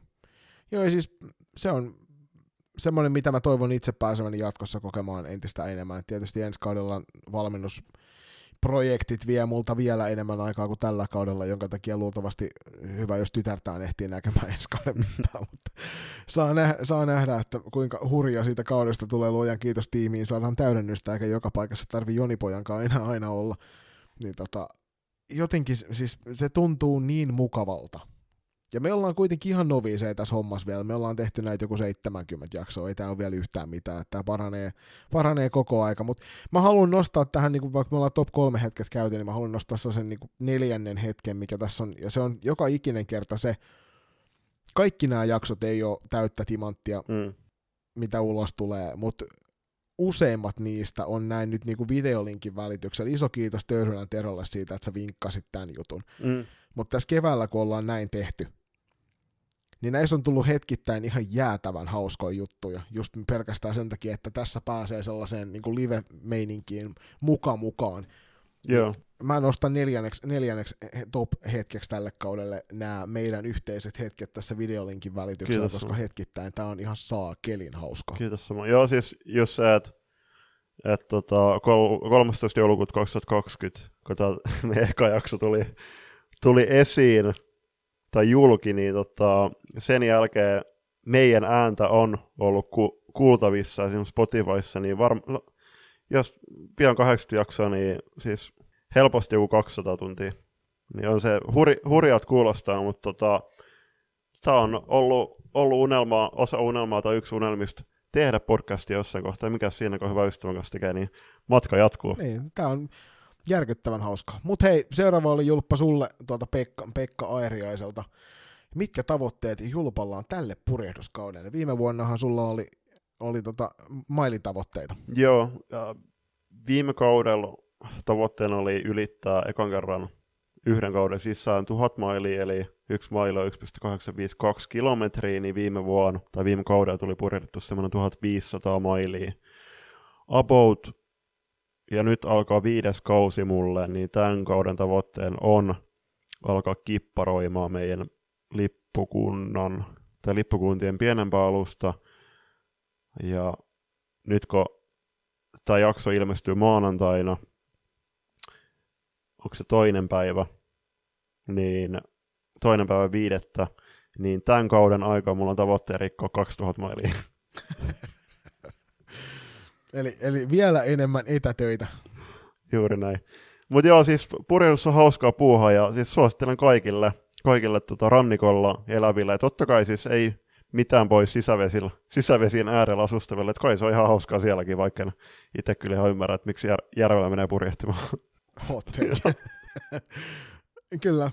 Sitten seuraavana oliko tämä nyt Mark Leht kyselee, että millainen tie teillä on ollut salibändin parissa, mitkä haaveet teillä on tulevaisuudessa lajin kanssa? Uh, ja siis, Tätä on aikaisemminkin joo. kysytty, mutta kuten tuota pohdittiinkin tässä sitä, että se on ihan hyvä palata tähän asiaan. Joo, ja peri- siis periaatteessa tämähän on osa sitä, mitä me käsiteltiin ihan meidän ekassa jaksossa, koska me oltiin, me oltiin molemmat kirjo- kirjoitettu silloin paperille, mistä me, tai niin koneelle, mistä me, varsinkin mä luin suoraan siitä tekstistä, että moi moi Julius Karja, silloinen Julius Karja, nykyinen Julius Mello, niin tota, tää on hauska käydä nyt läpi vielä, ja toisen kerran.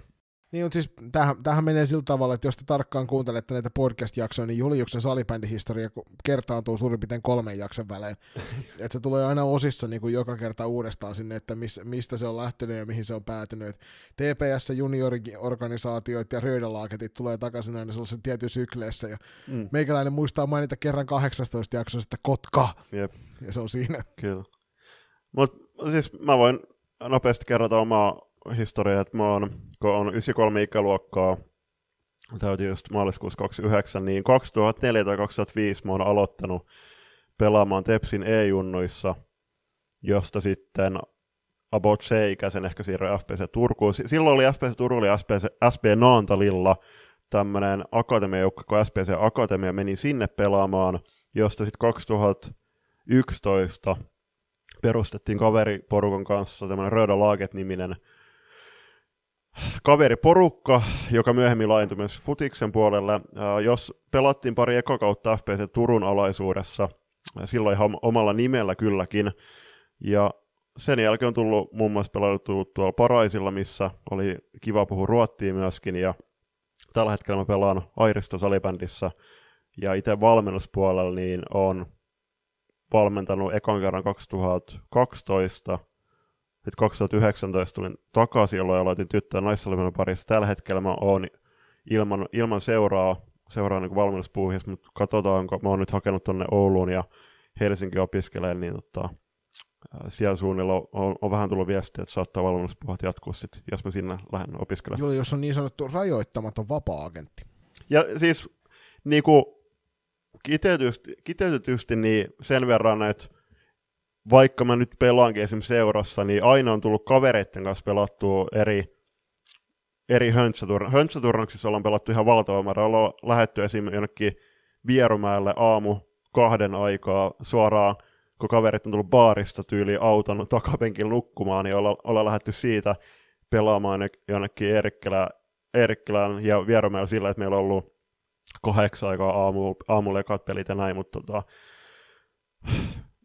siis ei muuta kuin, siis salibändissä on, on tota parasta se, että ollaan kavereiden kanssa tekemisissä. Mulla sitten taas puolestaan se epäura alkoi aikanaan silloin, kun Julius on syntynyt, eli vuonna 1993. Mä oon 40 V, niin tässä on ehtinyt elettyä elämää olla sitä ennen jo ennen kuin Julpalla ensimmäinen henkäsy kävi, niin jokunen hetki. Ja tota, erilaisia miesten alasarjoja tuli väännettyä silloin ju, pikkujunnuna aikanaan, ja sitten, tota, sitten pääsi tekemään pienen koukkauksen Lovisan tuuriin, oli tarkoitus A-junnuihin lähteä pelailemaan ja, ja tota, sitten sillä kaudella niin pamahti, pamahti kaikki rikki polvesta, mikä oikeastaan voi rikki polvesta mennä, ja tämä on nyt ollut sitten tota herran vuotta 1997. Eli siitäkin on jo hetki aikaa.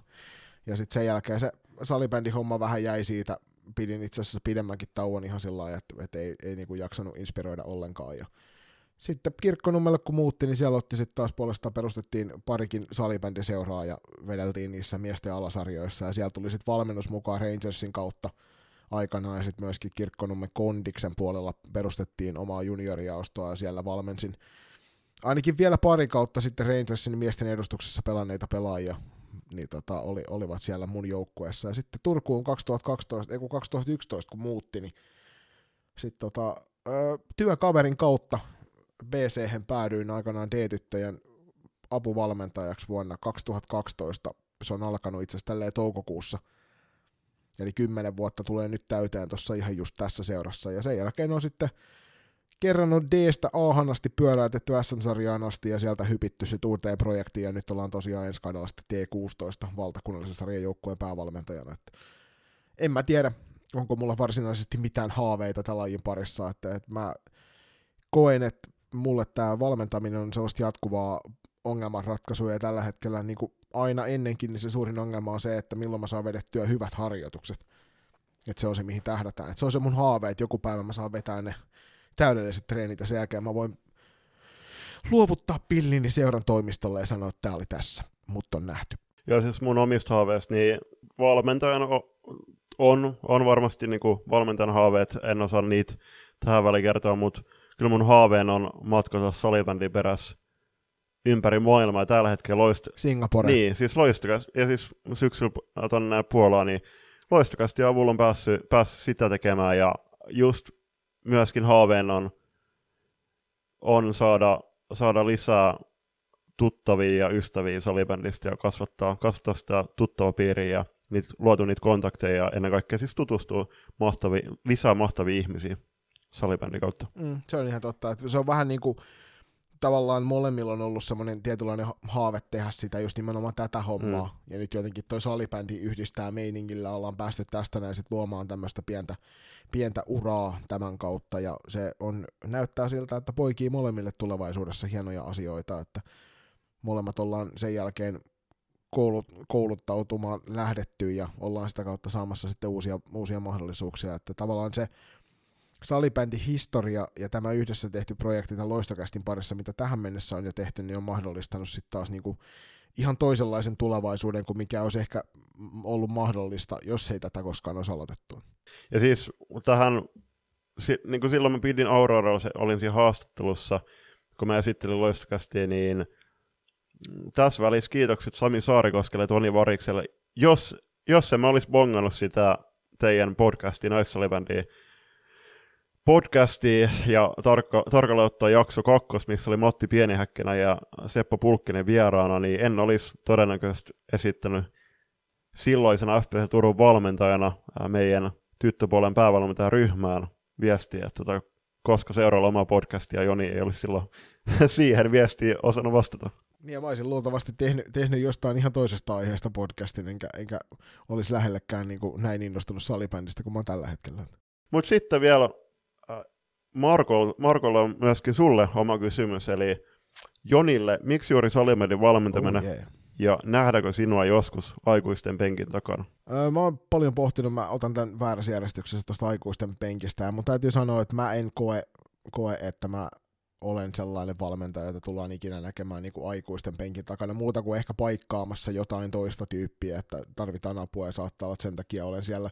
Aikuisvalmentaminen ei ole semmoinen asia, joka mua kiinnostaa hirvittävästi paljon, että taktinen, taktinen puoli tuossa valmennuksessa on mulle semmoinen kehitysosa-alue, ja ennen kuin se on kunnossa, niin en voi kuvitellakaan, että lähtisin noihin hommiin. Valmennuksessa, sen lisäksi, että toi on toi täydellisen treenin metsästäminen, niin pelaajien henkilökohtainen kehittäminen on mulle ihan hirvittävän tärkeä asia. Ja niin kuin ollaan puhuttu, niin supertähdistä tulee supertähtiä ilman, että niitä, et ellet sä nyt ihan täysin ryssis sun valmentamista mutta ennen kaikkea ne sellaiset ö, vähemmälle huomiolle jäävät pelaajat ja heidän kehittäminen on mulle tosi tärkeä asia. Et mä haluaisin nostaa just nimenomaan niitä semmosia, jotka ei välttämättä just nyt osu silmään, mutta vuoden päästä oot silleen, että hei, mistä toi tuli? Sille, että ei se mistään tullut täällä. Se on ollut koko aika, mutta nyt on, te- nyt on saatu hyvin duunia tehtyä ja sen takia ollaan tossa. enemmän kuin valmentaja, niin koin olevani semmoinen ohjaaja, rohkaisija, ja niin kuin, tavallaan sitten oikeassa hetkessä vaan astuu pois tieltä ja antaa toisen mennä. Et se, on, se on ehkä se niin kuin valmennusfilosofia tuossa taustalla. Niin sen takia se toimii, se toimii tuossa juniorivalmennuksessa tosi hyvin.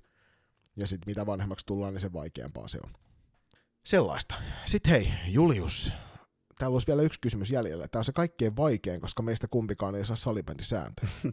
Joo. Hirvesalo Janne kyselee, että, että jos ilman maalivahtia pelaava joukkue rikkoo rankkarin arvoisesti, pitääkö tulla maali? Tai pitäisikö tulla maali? Joo, siis mm. mun mielestä pitäisi. Ää, riippuu missä se rikkoo. No joo, siis jos, jos niinku, siellä hyökkäysalueen rikkoo, mutta jos niinku, Ja rankkarin arvoisesti ollaan toki, niin kuin siinä vaiheessa pitää olla yli puolen kentän hyökkäyspäähän oletettavasti. Marko varmaan korjailee sieltä, kiitos vaan at Mark Lehtä äskeisestä kysymyksestä, niin hän varmaan korjaa mua sitten ensi viikolla. Mutta joo, siis, ollaan mut joo, vaiheessa. siis niinku, omalla puolustusalueella, jos rikkoo, rikkoo rank, rankkarin arvoisesti ja sulla on oma maali tyhjänä, ja esim. vastustaja on, jos vastustaja on vaikka vetämässä tyhjää maalia ja sä vedät sen korkealla mailalla, niin mun mielestä siinä vaiheessa pitäisi tulla kyllä Eikö tuomintamaali. jääkiekossa joku vastaavanlainen sääntö on olemassakin, että se tuomitaan Joo. maaliksi, jos sua estetään Jep. tilanteessa? Joo. Mä oon ihan samaa mieltä, jos, jos, tota, jos, jos se pallollinen pelaaja on maalipaikassa ja häntä rikotaan rankkarin arvoisesti ja maali on tyhjänä, niin ehdottomasti, koska tai sitten niin, että, että siinä tapauksessa, koska siis se toinen ratkaisuhan on se, että sä et saa laittaa maalivahtia takaisin, niin, että se ampuu tyhjää maaliin. jep. Niin sehän on selkeä maali, paitsi jos on yhtä, ta, yhtä no en nyt lähde sanomaan, että kuka siitä onnistuu osu, osumaan joukkueessa, joukkueessa, niin saattaa olla sellainenkin pelaaja. Niin tota, ehdottomasti, ehdottomasti samaa mieltä, että se on maali silloin. Kyllä. Ää, Toivottavasti Janne tämä vastaus tyydytti. Kiitos Jannelle, Pekalle sekä Markolle loistavista kysymyksistä. Ja muistakaa, että loistakasti seuraavassa jaksossa on, on taas mahdollisuus esittää sinne siirtonu, eko, ku- korjan kuulija nurkkaukseen uusi kyssärei. Ky, kysykää ihan mitä vaan salibändin ja taivaan väliltä tai maan väliltä, mitä ikinä, ikinä haluttekaan meidät kysyä, niin mielellään niihin vasta- vastaamme. Siirrytään kohti jakson kenties odotetulta osiota ainakin siirtonurkkauksesta pitävillä, eli siirtonurkkaukseen.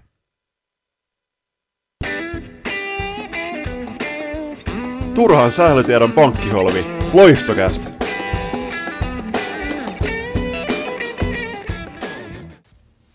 Moi! Mä oon Aara Isometsä SP Prosta ja meillä Nurmijärvelläkin kuunnellaan loistokästiä. Ja viimeisenä, mutta ei vähäisimpänä, siirrytään tuonne siirtolistan puolelle, ja tämähän nyt on se kokoelma eri lähteistä kasattuja tietoja. Ne on tulleet joko pelaajilta tai taustahenkilöiltä, tai, tai sitten olemme nähneet ne toisista medioista, muun muassa pääkallosta, ja käytämme niitä tässä julmasti hyväksemme ja laitamme niitä esille. Ja tosiaan viime jaksossa näitä käytiinkin jo laadukkaasti useampi kappale, ja jatkossa tulemme aina jokaisessa loistokästä jaksossa niin kauan kuin ensi kausi alkaa, niin läpi käymään näitä tällaisia huhuja ja varmistuneita siirtoja ensi kautta varten. Joo, ja siis, ja tähän väliin vielä muistu- muistutettakoon, että tarkoitus ei ole keinuttaa kenenkään laivaa ja pahoittaa mieltä tai aiheuttaa harmia, mutta me Salibändi-podcastina, niin meidän velvollisuus on näitä siirtohuhuja eteenpäin teille saattaa, ja tässä välissä kiitokset myöskin tuonne Pääkallon keskustelufoorumille, koska siellä joku avaskin, avaskin sen viestiketju ja sanoi, että eiköhän tämäkin, tämäkin aika taas kaudesta ole, ja tuodaan niinku naissalibänillä näkyvyyttä. Jos et ole edellisiä kuunnellut, niin sitten kannattaa palata tuohon jaksoon numero 20, sillä siellä olemme käsitelleet noin siirrytty tai tässä jaksossa tulla käsittelemään. Tarkoitus on käsitellä noin uusimmat huhut ja varmistuneet tiedot, ja lähdetään Julius liikenteeseen tuolta klassikin suunnilta, johon huhutaan yhtä, yhtä maan kovimmista kassareista. Tähän väliin vielä muistutus, että se jakso numero 20, niin siellä on timestampit eli aikaleimat, niin voitte mennä vaikka saman tien ennen kuin ku- kuuntelette tätä osioa, niin tota, katsomaan, että ketä silloin huhuiltiin ja minne. Mutta joo, eli Julia Katojan osoitetta ollaan varmasti aika monen suunnalla pohdittu, että mi- missä Julia tulee ensi kauden pelaamaan, ja loistokästin saamien tietojen mukaan Julia tulee siirtymään kaudeksi 2022-2023 Tampereen klassikin riveihin. ainakin voimakkaasti Tampereen suunnille on huhut häntä viemässä ja klassikon noista se, josta, josta huhuja on kuultu eniten. Klassikkihan on laittamassa tuota koko maalivahtipalettiaan aika isosti uuteen uskoon, sillä huhut kertoo myös, että Elsi Kangasarju on poistumassa KVn suuntaan sieltä. Ja tiedossa on jo se, että sisään, tuli Noora Laak- tai sisään on tulossa Noora Laakso ja Emma Mannila puolestaan on lähdössä poispäin, eli klassikki uudistaa koko maalivahtirintamaansa tällä off-seasonilla. Mm. Et tällä hetkellä just, että voidaan niinku just, vaikka Noora nime, nimi on viime jaksossa nosti, nostettiin esille, niin jos Julia ja Noora tulee ensi kaudella Veskari kaksikon muodosta ja tiedetään, että Julia Saarinen kuitenkin pelasi ne pari matsia siinä runkosarjan lopulla, niin kuinka paljon Julia tulee saamaan peliä, joka Noora on tottunut KVS pelaamaan todella isoja minuutteja kaudesta toiseen, ja Julia puolestaan totta kai päättänyt kaudella Steelersillä ja sit, Steelersissa ja sitä ennen SP Prossa, niin mitä Jarkko Rinne tulee tekemään tämän maalivahti-gamein suhteen? Ja toinen semmoinen uusi huhu lähtevistä tuolta klassikin puolelta, eli sitten toisin sanoen toisaalla tämä on sitten saapuvissa, niin on Veera Kuosmanen, jota huhuillaan klassikista tuonne TPS suunnilleen. Tämä on nyt ihan uudin tuore huhu. Joo, ja siis tätä on myöskin tuolla pääkallokeskustelufoorumilla myöskin vähän pohdittu äh, syitä mahdollisen siirtoon, että ne on sieltä luettavissa, kannattaa mennä lukemaan, jos haluaa, mutta joo, me, meille tuli tämmöinen tieto tuossa reilu viikko sitten takaperin tieto, että tämmöinen siirto olisi mahdollisesti, mahdollisesti tulossa. Äh, se siitä klassikista siirrytään kohti FPC-loistoa, missä on äh, viime jakson tapaan mainittavana uusia lähti, lähtiöitä siirtohuhuina. Joo, mutta käydään ensin noita sisään tulevia huhuja, eli siellä val- valmennusta oltaisiin uusimassa. Tällä kaudella Loisto, Loiston tota, T21-valmennuksessa mukana ollut Janne Sauonsaari, niin häntä huhuillaan tuonne naisten edustuksen mukaan, ja FPC Turulla junioripäällikkönä toimiva sekä miesten edustusta tuonne F-liigaan nostamassa ollut ollut Joni Buurman, joka myöskin tuolla vanhempien naisjunioreiden takana tällä kaudella on toiminut, häntä myös on huuttu tonne, tonne, tonne naisten edustuksen valmennukseen mukaan. Joo, ja myös pelaajapuolella on tulijoita, eli O2 Jyväskylä aiemmin ilmoitti, että Saimi Hyvärinen ei tule jatkamaan enää ensi kaudella heidän joukkueessaan, ja loistakasti saamien tietojen mukaan Hyvärinen tultaisi näkemään ensi kaudella loistariveissä. Ja sen lisäksi ilmasilta tonne Keski-Eurooppaan saat huhupuheiden mukaan olisi tuottamassa paria tsekkiläistä pelaajaa ainakin nyt kokeilemaan loiston, loiston paitaan ja katsotaan, että viime kaudellahan me nosteltiin sieltä, sieltä yhtä mahdollista, mahdollista siirtyjää Tsekin puolelta, ja se ei sitten loppujen lopuksi toteutunutkaan, niin katsotaan, että josko tälle kaudelle mahdollisesti sitten saataisiin saatais tämä kyseinen pelaaja tänne Suomen kamaralle, ja oltaisiin näin vaan vuoden myöhässä tämän meidän, meidän arvioinnin kanssa. Uh, sitten tosiaan lähtevistä, niin u- uusina olisi tiedotettuaan, että Mika Pietilä lähtisi valmennustiimistä pois, mahdollisesti lopettaa ainakin, tai kenties pitää Jukka Kode Kouvalaisen tapaa välivuotta valmennuspuuhista, ja sitten pelaajapuolella puolestaan Henriko Maikola Pietilän kaksosten tapaan Tepsiin siirtymässä. Kovan luokan menetyksiä, jos nämä huhut kaikki pitävät paikkansa, mutta tosiaan muistutetaan jokaista, että että ne ovat erikseen huhuja, ilmoitamme erikseen, jos ne ovat varmistuneita siirtoja.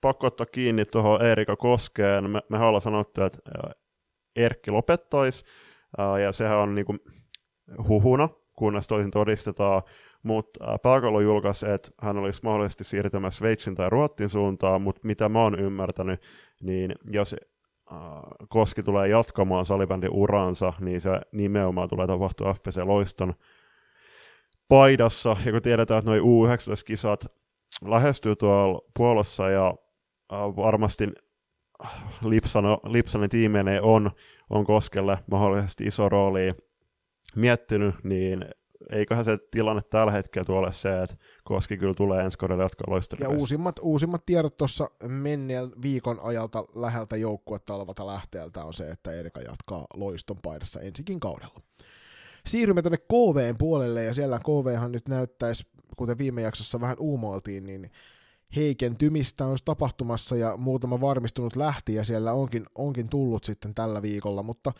huhuissa sisäänpäin olisi tosiaan Elsi Kangasarju klassikin puolelta, ja sen lisäksi myöskin tuolta Steelersin paidassa tällä kaudella kapteenin nauhaa kautanut Ilona Ihalainen ollaan huhuilemassa tuonne KVn suunnille sisäänpäin. Hmm. Ilona sen verran, että mitä mä oon käsittänyt, niin on on muutama muukin jengi, mihin olisi mahdollisesti siirtymässä.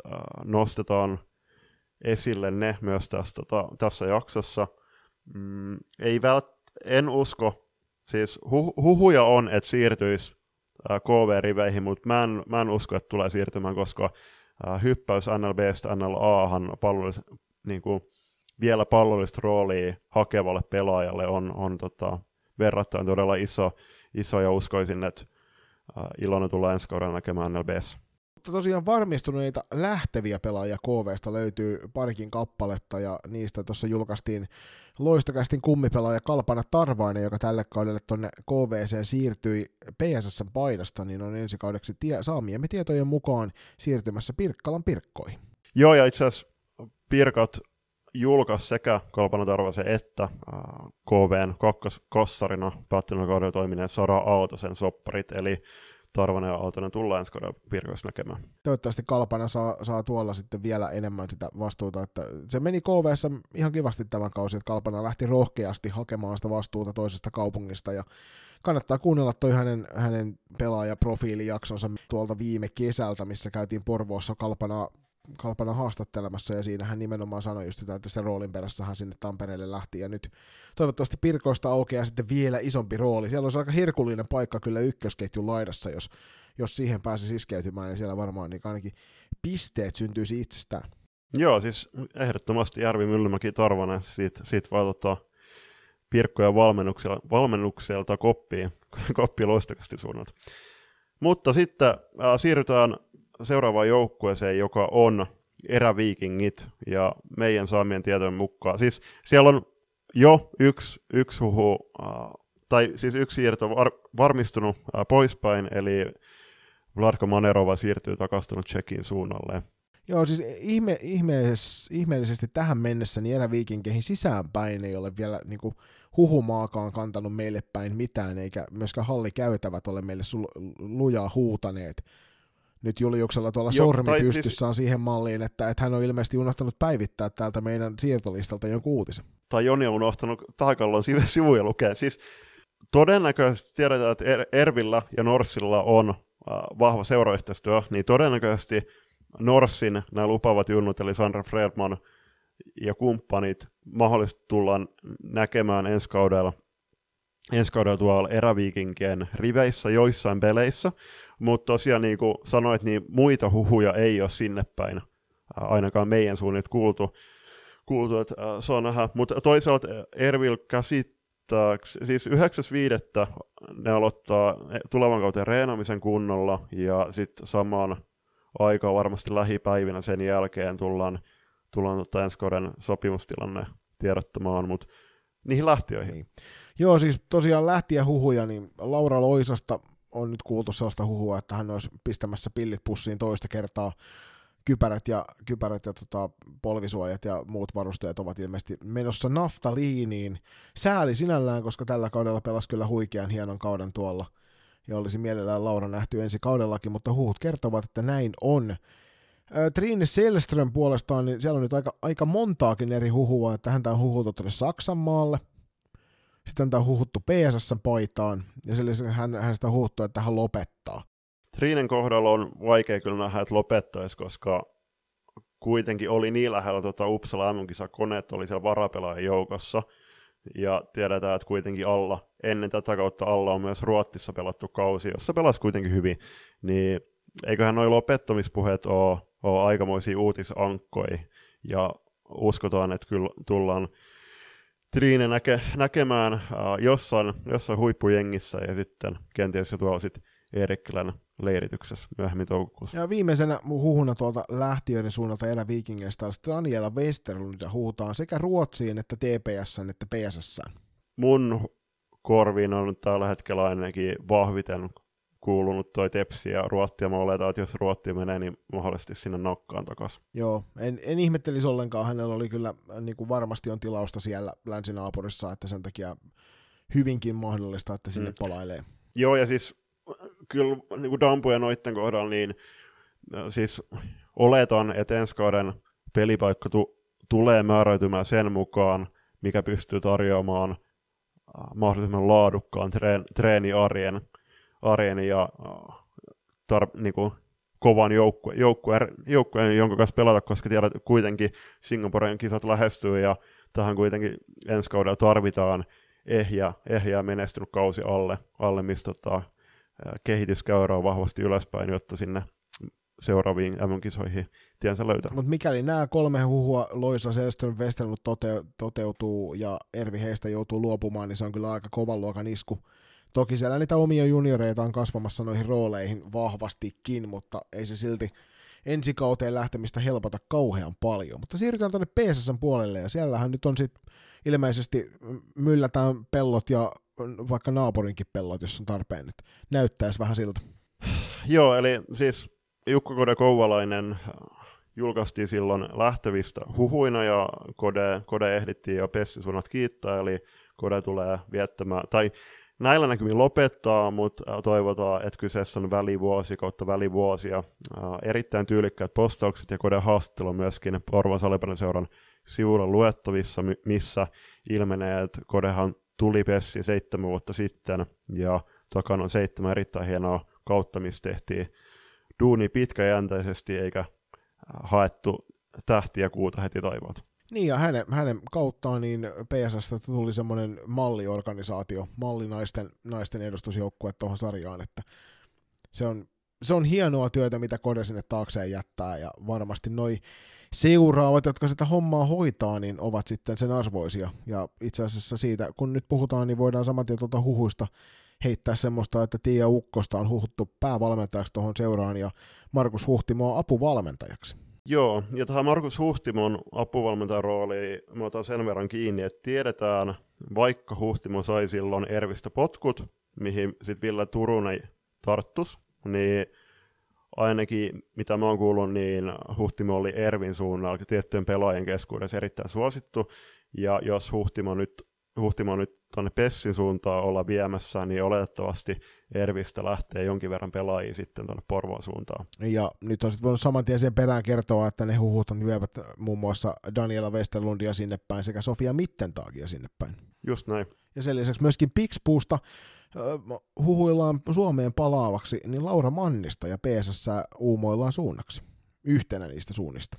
Joo, mä laitoin Laura loistakasti tilin kautta viestiä ja toivotin hänet huhumaan perusteella takaisin takas Suomeen, mutta mut, mut, ei, vielä, ei vielä sanonut juuta eikä jaata mihinkään, mihinkään tota, häntä koskeviin huhuihin. Et nähdä, mutta niin kuin puhuttiin tässä ennen nauhoitusta alkua, että missä ikinä Laura tuleekaan ensi kauden pelaamaan, niin on järistyttävän kova vahvistus jouk- omalla joukkueelleen. Sitten tullaan, tullaan tuonne Nurmijärvelle ja SP Prohon, ja siellä on huhumaa, huhumaa ja hallihuhut kertoo sellaista, että Jari Hamström olisi siirtymässä tämän joukkueen päävalmentajan pallille nyt, kun Sami Saarikoski sieltä syrjään lähtee.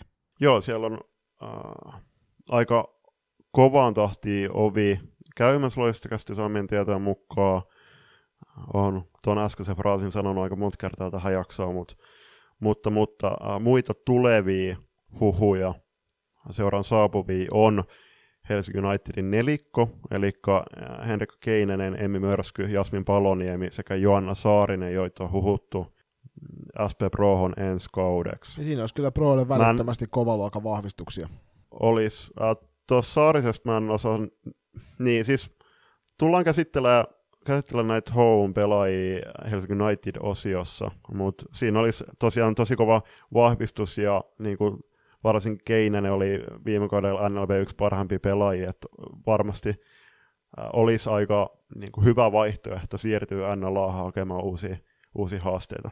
Lähtevistä niin varmistunut on se, että Toni Varis tuolta maalivahtivalmennusosastolta, mu- muun muassa naisten, naisten alle 19-vuotiaiden maajoukkueesta tuttu parrakas herrasmies, niin on, on ottamassa semmoista sapattivapaata ainakin tuommoista joukkueen valmentamisesta, mahdollisesti jotain valmennusklinikoita saattaa olla suorittamassa, ja itse olen henkilökohtaisesti hänet, hänet meille tänne Turkuun kutsunut vieraaksi tuossa kesän lopulla. Uh, ja siis Janonen Varis, mitä mä juttelin hän, hänen kanssa, niin toi, nyt, on, nyt on aika ennen kaikkea tuolla maajoukkueen valmentaja Pestil, että kuitenkin ihan, ihan eri tilanne että pääsee siihen keskittymään kunnolla verrattu siihen, että olisi, olisi seuraajoukkoja ns. rasitteena tässä tapauksessa. No nyt kun puhutaan näistä lähteneistä huhuista, niin Sami Saarikoski ja Toni Varis, kun molemmat poistuvat valmennuksesta, niin Julius, uhka vai mahdollisuus, nähdäänkö naissalibändi paluu ensi kaudella?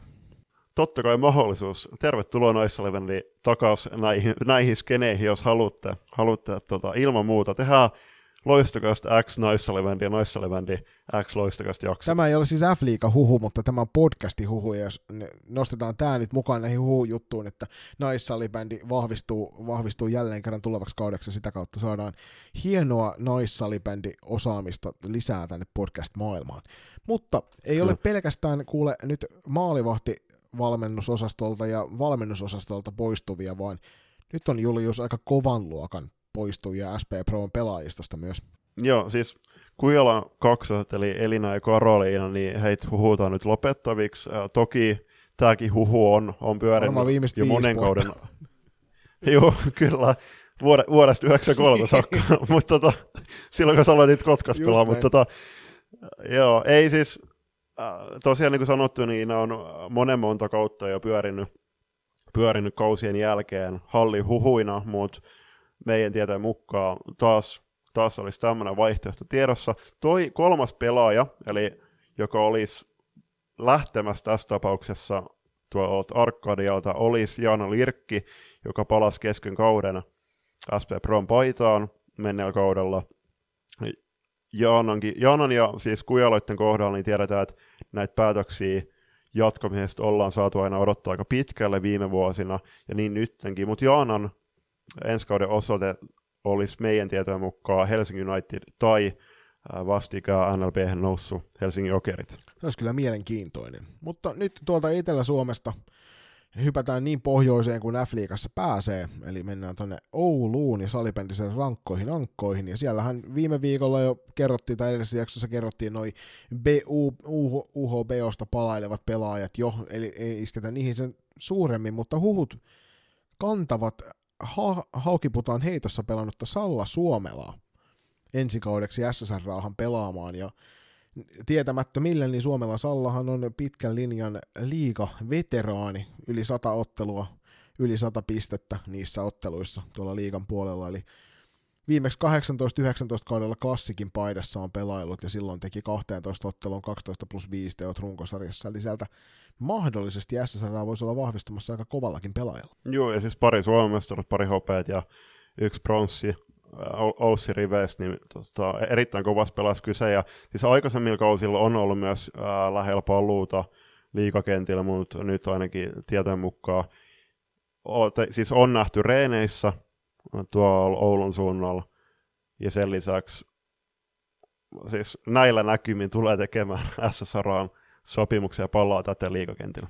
Siinä on SSRlta muuten noita varsinaisesti niin kuin isompia huhuja ei tällä hetkellä siellä kauheasti pyöri, niin ei, ei sen pidempään pitäydytä tuolla pohjoisessa, vaan siirrytään Suomen aitoon pääkaupunkiin, eli Turkuun, ja sukelletaan tuonne mustavalkoisen Suomen mestariseuraan, johon huhutaan kaikkia ja niiden siskoa. Joo, ja näitä kaikki ollaan jo käsitelty, niin mennään saman tien lähteviin. Eli siellä Diana Klaavanin lähtö on varmistunut. Diana vietti kolme, kolme erittäin hienoa kautta Tepsi riveissä ja ensi kaudella puhaltaa uudet tuulet. Osoitetta ei ole tiedossa. Saattaa olla, että palaa tuonne Viroon, mutta Diana sen, sen voi itse sitten kertoa, kun sen aika on.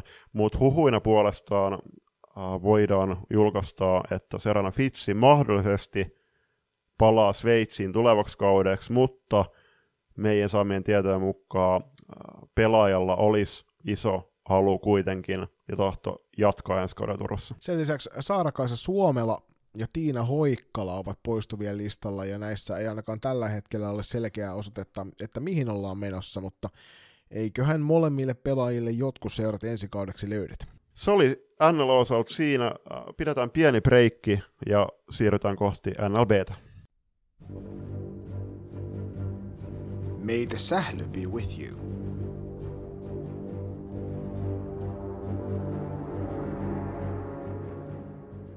Kaikuisimmat läpät salibändissä.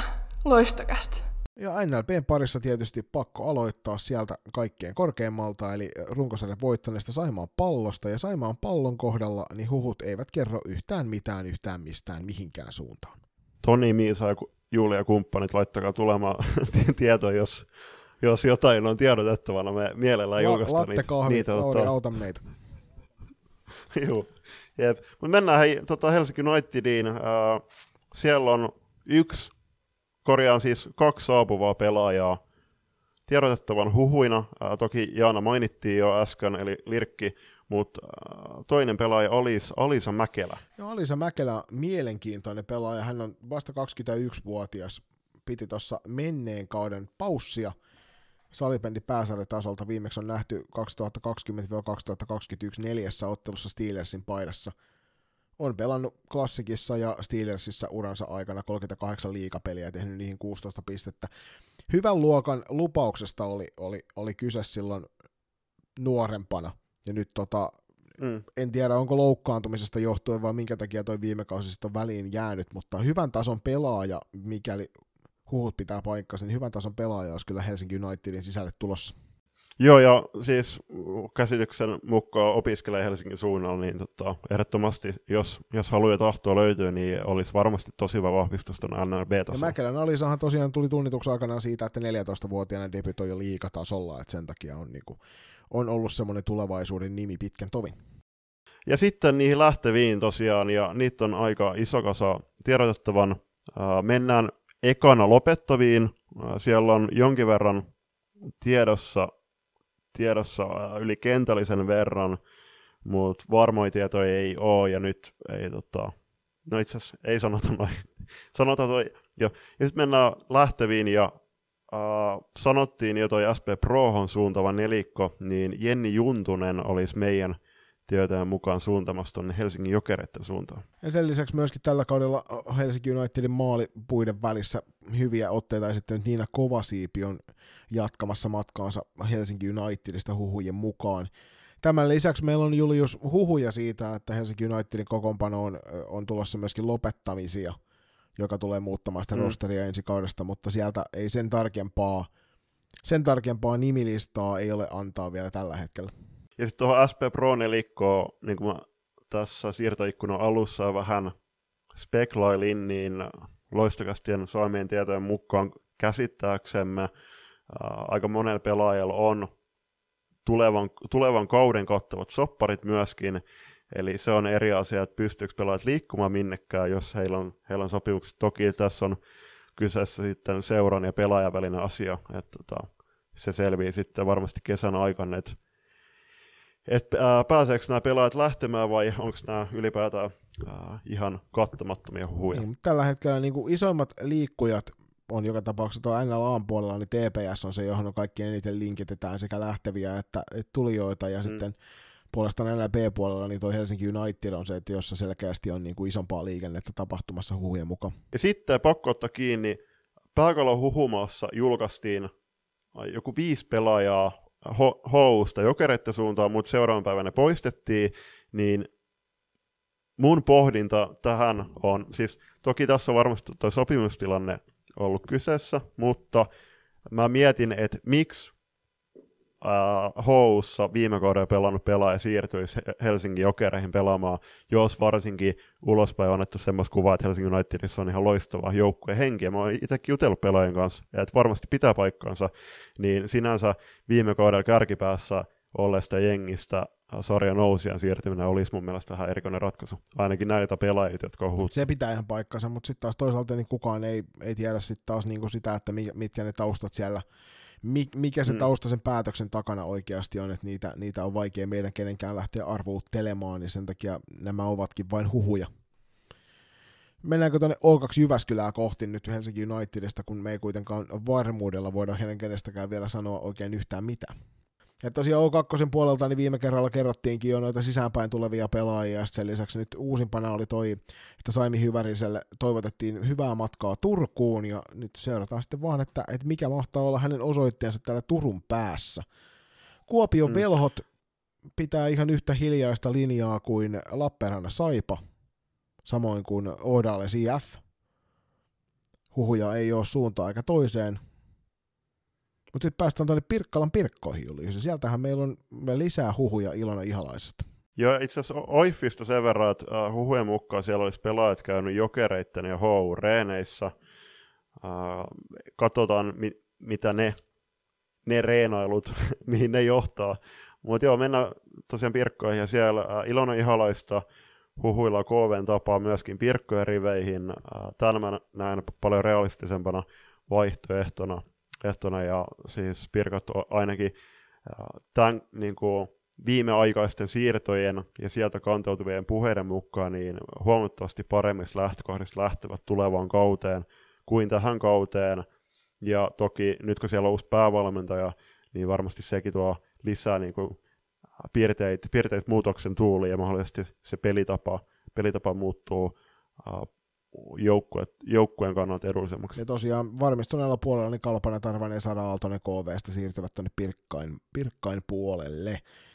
Sitten Blue Fox, ja siellä Antti Uusikylä, kuten me tuossa silloin viime silloin ennakoissa häntä tituleerasimme, eli Andreas Nyypyy joukkueen valmentaja on siirtymässä sivuun, ja uutena valmentajana seura onkin tuossa jo julkaissut, että Simone Bloom ottaa valmennusvastuun, ja hänelle avuksi siirtyy Julius täältä meillekin tutusta FPC Loisto originaalista, eli tuosta FPC Loiston kakkosjoukkueesta, niin siirtyy Selin Hellström sinne avuksi, ja siellä naisvoimainen kolmikko nappaa tuon valmennusvastuun tuossa, tuossa, tuossa tota Blue Foxissa, ja sehän tarkoittaa tietysti vaan hyviä asioita.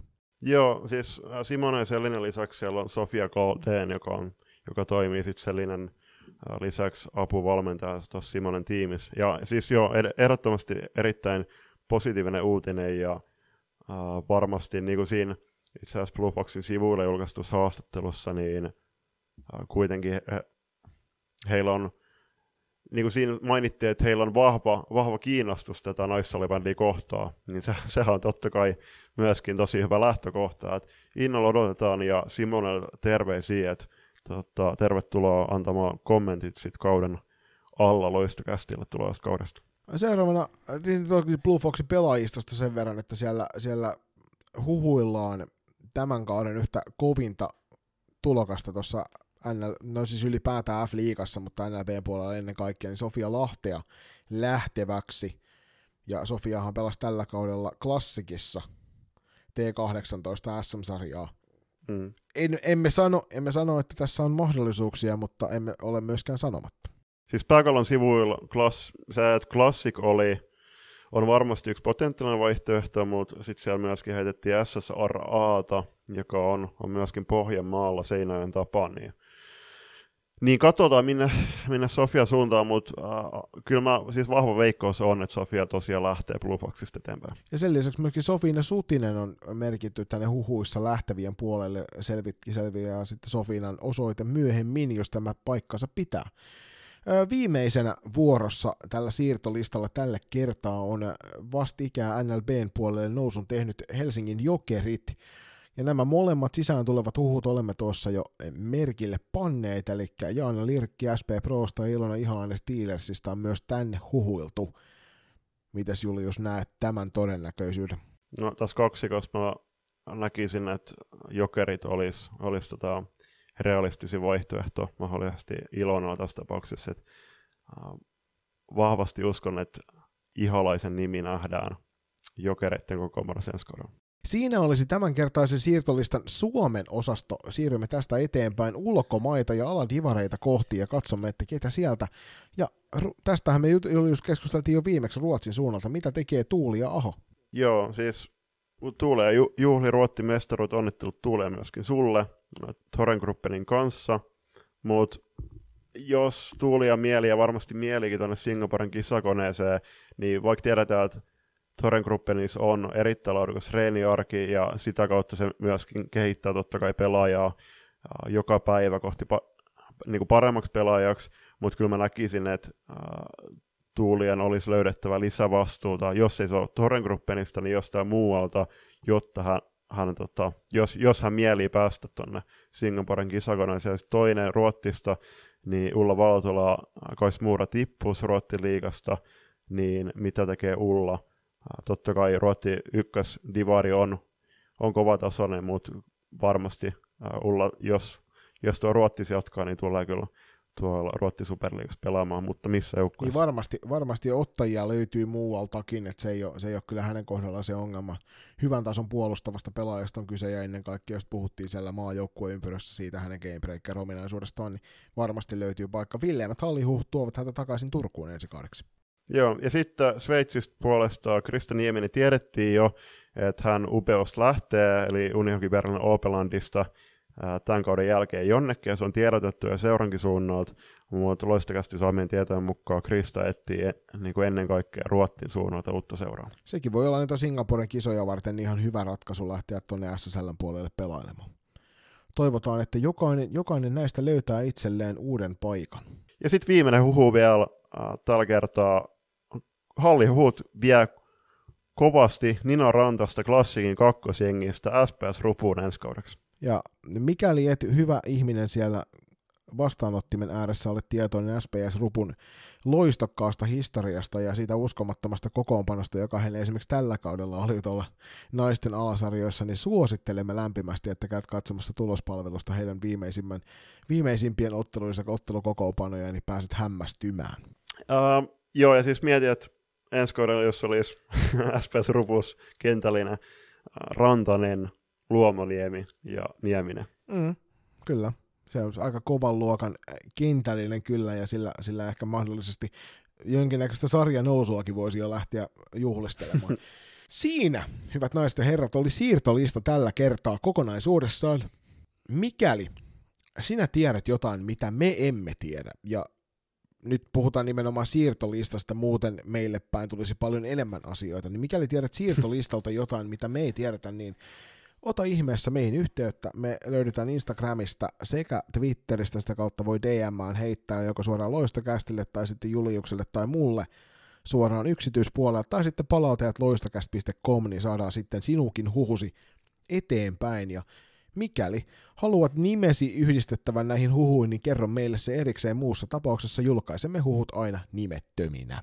Joo, ja siis tullaan lähtökohtaisesti, siis tullaan julkaista kaikki nimettömänä, ettei tule kenellekään mitään lokaan iskaa, mutta siis äh, jos tiedätte jotain, niin laittakaa ihmeessä viestiä, koska niin kuin sanottu, niin nämä siirtohuut kuuluu olennaisen osana jokaisen salibändi kevääseen, ja siis meitä ainakin kiinnostaa, että mihin pelaajat siirtyy. Tämä on se nojatuoli managerin ihanne aika, kun kausi on ohi ja odotellaan vaan, että mihin suuntaan ne liikkuu ja sitten pallotellaan, että missä sille olisi paras paikka.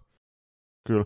Et tällä hetkellä niin kuin ensi jaksoa ajatellen kiinnostaisi kovasti varsinkin, että mitä tekee Oiffi, Velhot, Saipa.